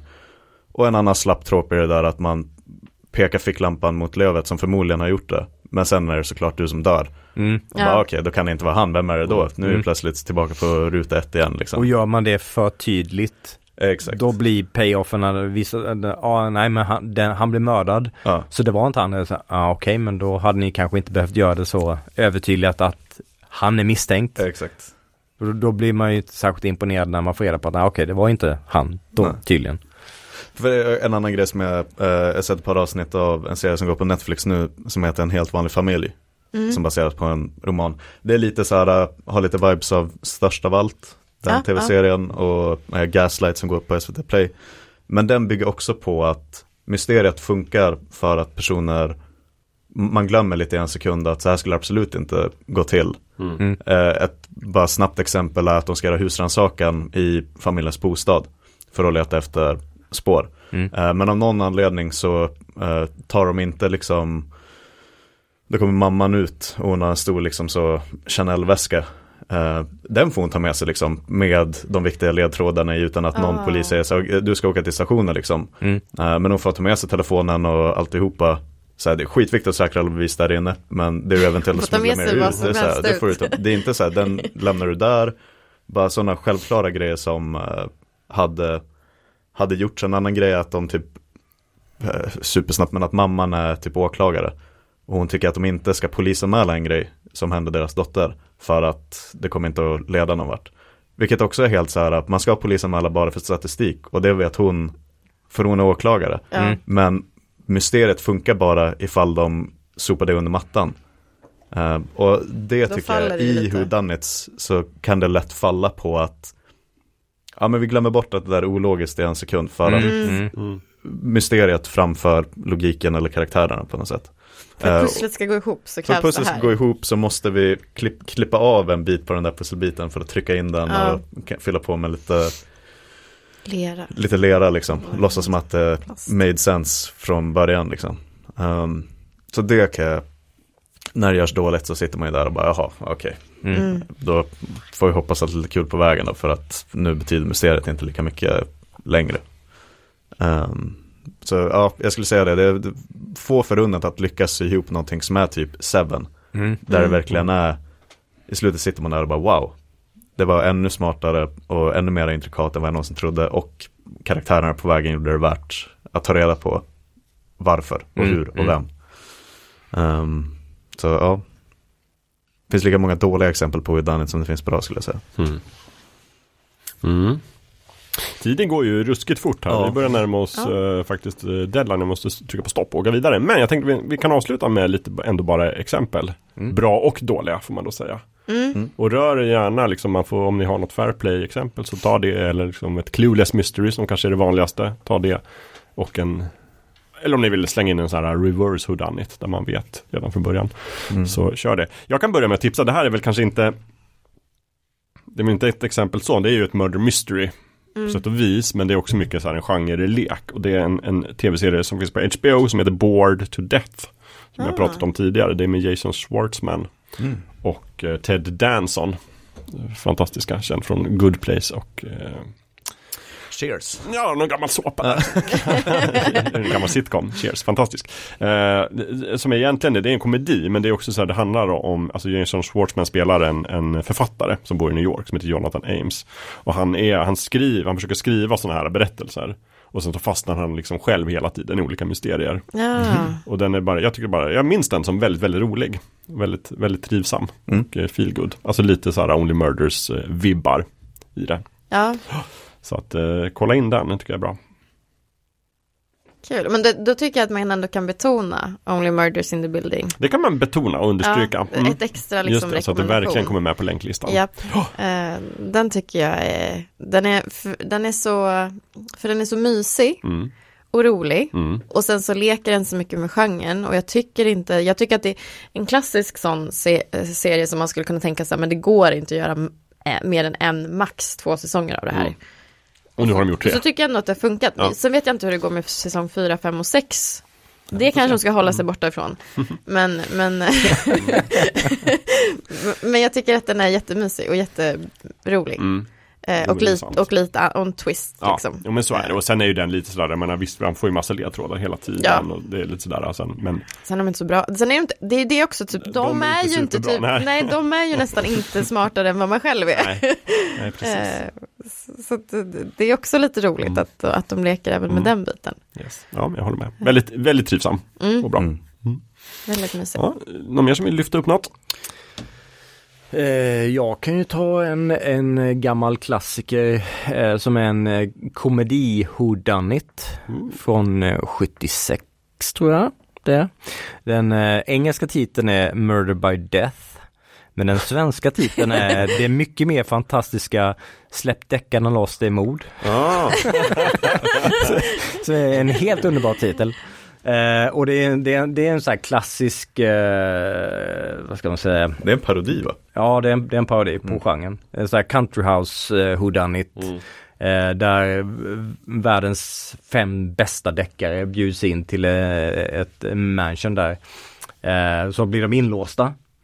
Eh, och de ska, de ska lösa mordet som kommer ske vid midnatt. Mm. Och den som, eh, jag har för mig att eh, de får väl en belöning, den, den av de bästa som, som kan lösa det här mordet eh, får en belöning på typ miljon dollar eller vad det var. Eh, och det är ju Peter Sellers, Alec Guinness, eh, kommer inte ihåg vilka fler det är, men eh, Som om inte det vore nog. nej, man, man behöver inte mer än så faktiskt. Eh, och, det, och det är som du säger, det, det är en parodi, eh, väldigt skön, skön humor, men ändå liksom de whodunit eh, mysterieaspekterna är, liksom, det är välgjort ändå. Mm, det, är liksom, mm. det är inte en parodi som bara, som försöker håna genren utan liksom det, det, det är välgjort i den, de parodiska egenskaperna. Ehm, eh, och det är väldigt länge sedan jag såg den nu men jag vill minnas att jag, jag, jag tänkte på det när, när jag såg den att eh, det här är inte min genre egentligen. Eh, Även om det är en parodi, alltså Whodunit är inte min genre egentligen. Men det här var jäkla bra. Det här var Mm. roligt Mm. och det var intressant och spännande. Eh, ja, så den, den kan jag varmt rekommendera. Nu finns den förmodligen inte på streamingtjänster men man kanske kan hyra den. Du menar låna på biblioteket? Låna på biblioteket. Eller köpa. Eller- eller kanske på en. DVD på det riktiga biblioteket menar jag. Exakt. Mm. Ja. Mm. Man låter som en kan- sån film som skulle kunna finnas. Ja, faktiskt. faktiskt. Mm. Eh, ja, jag kan komma med några sista, sista tips. Eh, och jag kommer att göra dig lite upprörd med ett tips, Jakob. Och sen så kommer jag att tänja lite på reglerna. Okej, Mm. Eh, som sig bör. så det jag kommer göra dig lite irriterad med är, för jag tycker att eh, filmen V för Vendetta är Mm. topp, toppen. Just det. Säkert sett den fem, sex gånger vid det här laget. Mm, just det. du tycker kanske inte att den är Jag tycker den är svag i jämförelse med serien. med serien. Mm. Mm. Eh, I alla fall, Svag och urvattnad. Ska jag säga. Mm. V för Vendetta, om vi då tar filmen, det är absolut inte en whodunit, men eh, det här jag sa om att jag tycker om när det kommer in en liten, det är lite kryddat med Mm. Just det. eller snarare i den här filmen då, howdunit, att man får ju följa, några av de mer sympatiska karaktärerna är ju poliserna, som på något sätt är en del av den här regimen, men försöker pussla ihop det här. De, Just de det. lägger ju Mm. pusslet. Mm. Vi får själv följa V och Natalie Portmans karaktär allihopa. Men lite mysteriet vecklas ut med medels de här två detektiverna. Som ska ta reda på vad som händer vid det här Larkham eh, fängelselägret och varför han gör det här och vem han är och sådär. Eh, och det tycker jag verkligen gör att den filmen blir spännande. Att man får följa dels V men man får också följa poliserna som Mm. försöker pussla ihop varför händer allt det här. Mm. Eh, sen tycker jag att det fantastiska spelet What Remains of Edith Finch Mm. Mm. Har en väldigt spännande who done it ehm, setting. Där man försöker bara ta reda på varför sker alla de här liksom olyckorna och eh, frånfällorna i familjen. Och, eh, så det är liksom så storyn i det spelet vecklas ut i en who done it skrud. Även om det inte är en regelrätt who done it. Mm. Det är inte ett mordmysterium som ska lösas på det sättet. Eh, men gillar man who done it så tror jag att man tycker om det spelet och hur det berättas. Um, sen överlag så kan jag bara säga att jag är väldigt svag för alla de här, eh, du vet, nu glömmer jag bort vad karaktären heter, men Morgan Freeman spelar ju eh, Och han älskar polis. dem alla. Och han älskar dem alla, eh, Along came a spider, de här lite när lammen tystnar doftande. Eh, och några av dem är lite mer whodunits än andra. Men väldigt mysiga. Tyckte om den eran av Morgan Freeman. Eh, Just det. och så sen så ska jag bara till slut tipsa om en film som jag har försökt låna på biblioteket flera gånger. Som är säkert skitdålig, men jag tyckte om den där och då. 1993 kom det en film som heter Blodröd sol med Sean Connery och Wesley Snipes. Mhm. Eh, när det sker ett mord mitt i natten i någon så här eh, Compeki Plaza-aktigt skyskrapa. Och Sean Connery är lite, du vet den här, han kan japansk kultur och företagskultur och Wesley Snipes och han är poliser som ska Mm. lösa det här det. mordet. Eh, och det är lite, verkligen tråper av, eh, det finns övervakningskamera footage men det har blivit redigerat och 1, 2, 3. Eh, jag vill minnas den som mysig men den är säkert skitdålig. Vissa saker åldras inte väl. Så det kan vi väl kollektivt ta reda på. Om det är någon som Ja. lyssnar som har Absolut. den Ja. på VHS liksom. Se den en gång till, skriv in till oss så kan jag veta hur hårt jag ska jaga den. Ja, ja, precis. Ja, jättebra. precis. jättebra. Jag tror också jag är ut, ute och slirar lite. Ja men så är det, det är de sista minuterna av avsnittet. så Eh, då. Men jag har ju en deckarserie som jag tycker är fantastiskt bra som har en dansk motsvarighet. eh, The Killing.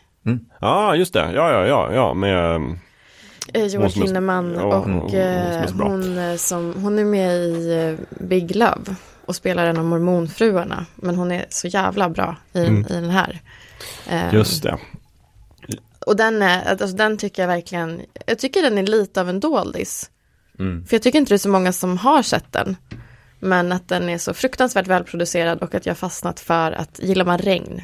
Ska man, alltså för de har verkligen, de har verkligen jobbat på regnljuden.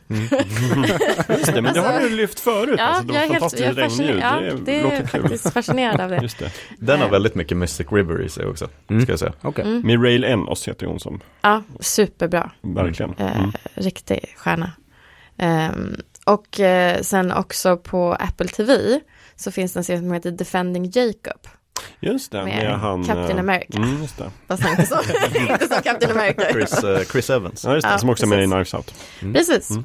Eh, som jag också tyckte var, alltså den är väl, eh, den är absolut inte lika bra som Mare of Easttown. Men det är liksom lite samma, eh, samma genre där. Mm, Den är lite blekt och på jävligt. samma. Bra stämningen då. Ja, Mm. ja men verkligen. Det är mina. Mm. Ja, det är de jag kommer på. Mm. På rak arm. Jättebra. Ska jag avsluta då med några snabba bara. Eh, Jag vill lyfta fram filmen Clue från 1985. Tim Curry. Baserad på Cluedo. Cluedo. Med Mm. Tim Curry. Mm. Inte minst i rollen. Är det Pastor Plomman han spelar eller vem, vem spelar han? Nej, han är väl eh, någon typ av butler. eh, ja okej kanske. Med den här storbystade, eh, eh, hon som städar rummen och den franska. Ja, precis. Christopher Lloyd vill jag också lyfta fram med mig i den Mm. filmen. Väldigt bra. Kul. Ehm, mm. I Rosens namn. Gammal klassiker. Oh. Sean Connery, Mm, deckare mm. på medeltiden. Hur fan kunde jag glömma den? Eh, väldigt tät och bra. Otrolig huddan. Mm. Eh, och Hot Fuzz. Av tidigare Mm. nämnda Edgar Wright. Mm. Ja. Mm. Eh, faktiskt förvånansvärt fair play. Ja. Ja, Mm. Definitivt. Så den, och dessutom jätterolig. Mm. Den ska jag snart se igen. Också en sån här film som jag och Tove sitter och pratar på kvällen och jag nämner den i förbegående. Ja men som i Hot Fuzz. Hon bara vadå? Och så får jag den här. Va? Har du inte sett?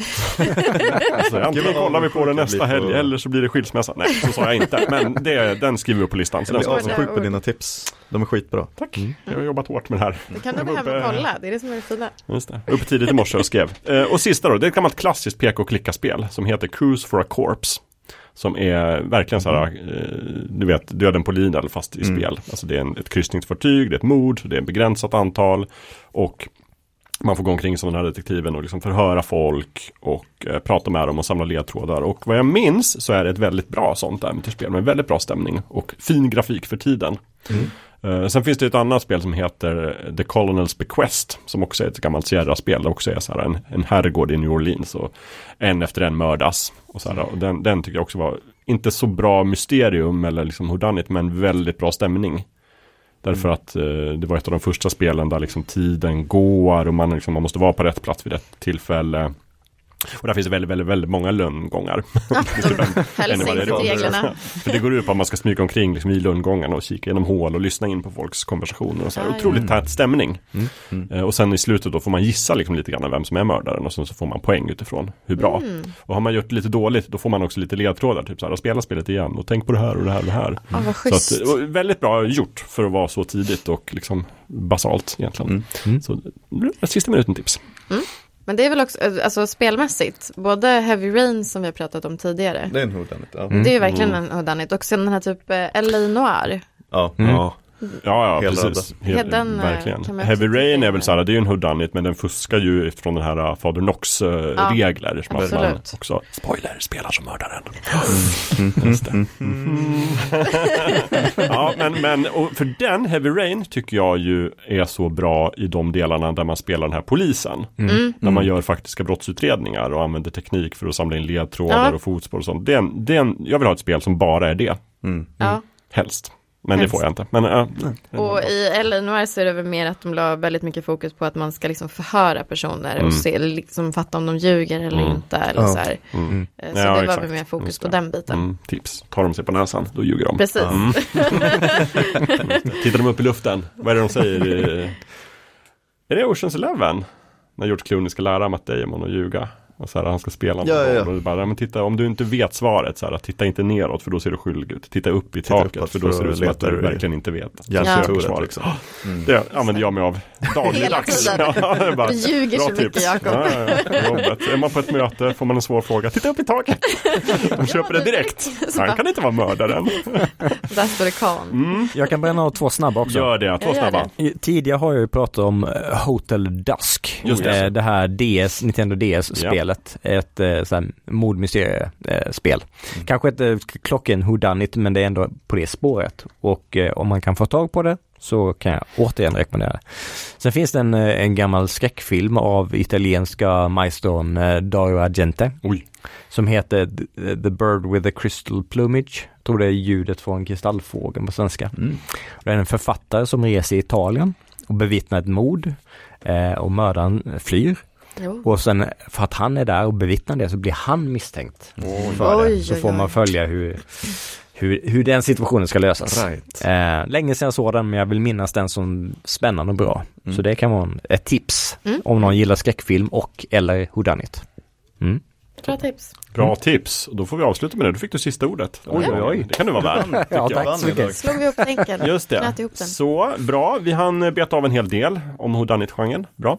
Eh, men skriv gärna in till oss och berätta om det, Det vi skulle ha nämnt. Ja. Mm. Den klassiska, jag fattar inte hur ni, ni som har en podd, inte kunde tänka på det här. ja. Och sen så får vi också nya tips. För det Också jättekul om man, eh, om man kommer med tips på vad man vill ha för avsnitt. Ja, absolut. Alltså- Fritt fram och önska nya ämnen. Ja, Då tar vi upp som det så ni hör så är vi väldigt väl, väldigt inställda. Ja, och ge gärna en personlig touch på brevet om ni skriver in också. Berätta lite grann om varför ni gillar vissa genrer och inte. Och sådär. Mm, det uppskattar det vi också jättemycket. roligt. Så det känns som att vi får lära känna lyssnarna. Mm. Inte bara de får lära känna oss och vårt eventuellt generiska utseende. Precis. Bra, Vi kanske får lägga upp bilder på oss själva. det finns, det finns. Fukterpodden.se, där finns det Ja, suddiga finns bilder att titta på. Ja. Där, man kan köra dem mer med AI som kan göra dem skärp, skarpa och sen ser Ja, man exakt hur de ser ut. precis. Eh, Det var det. Nu är det slut på november. Nu kommer vi tillbaka i december och då blir det kanske julavsnitt. Om vi inte hinner med något Yes. dessförinnan. Dessförinnan. Kul. Tack och hej. Puss, Puss och kram. och kram. Puss och Puss och kram! All the shadows in the city used to love you. What a pity. I miss the questions you used to ask me. All the shadows in the city. All the shadows in the city. All right. Oh, today plus expenses. The only trouble is my sentence. You said you'd never love enough.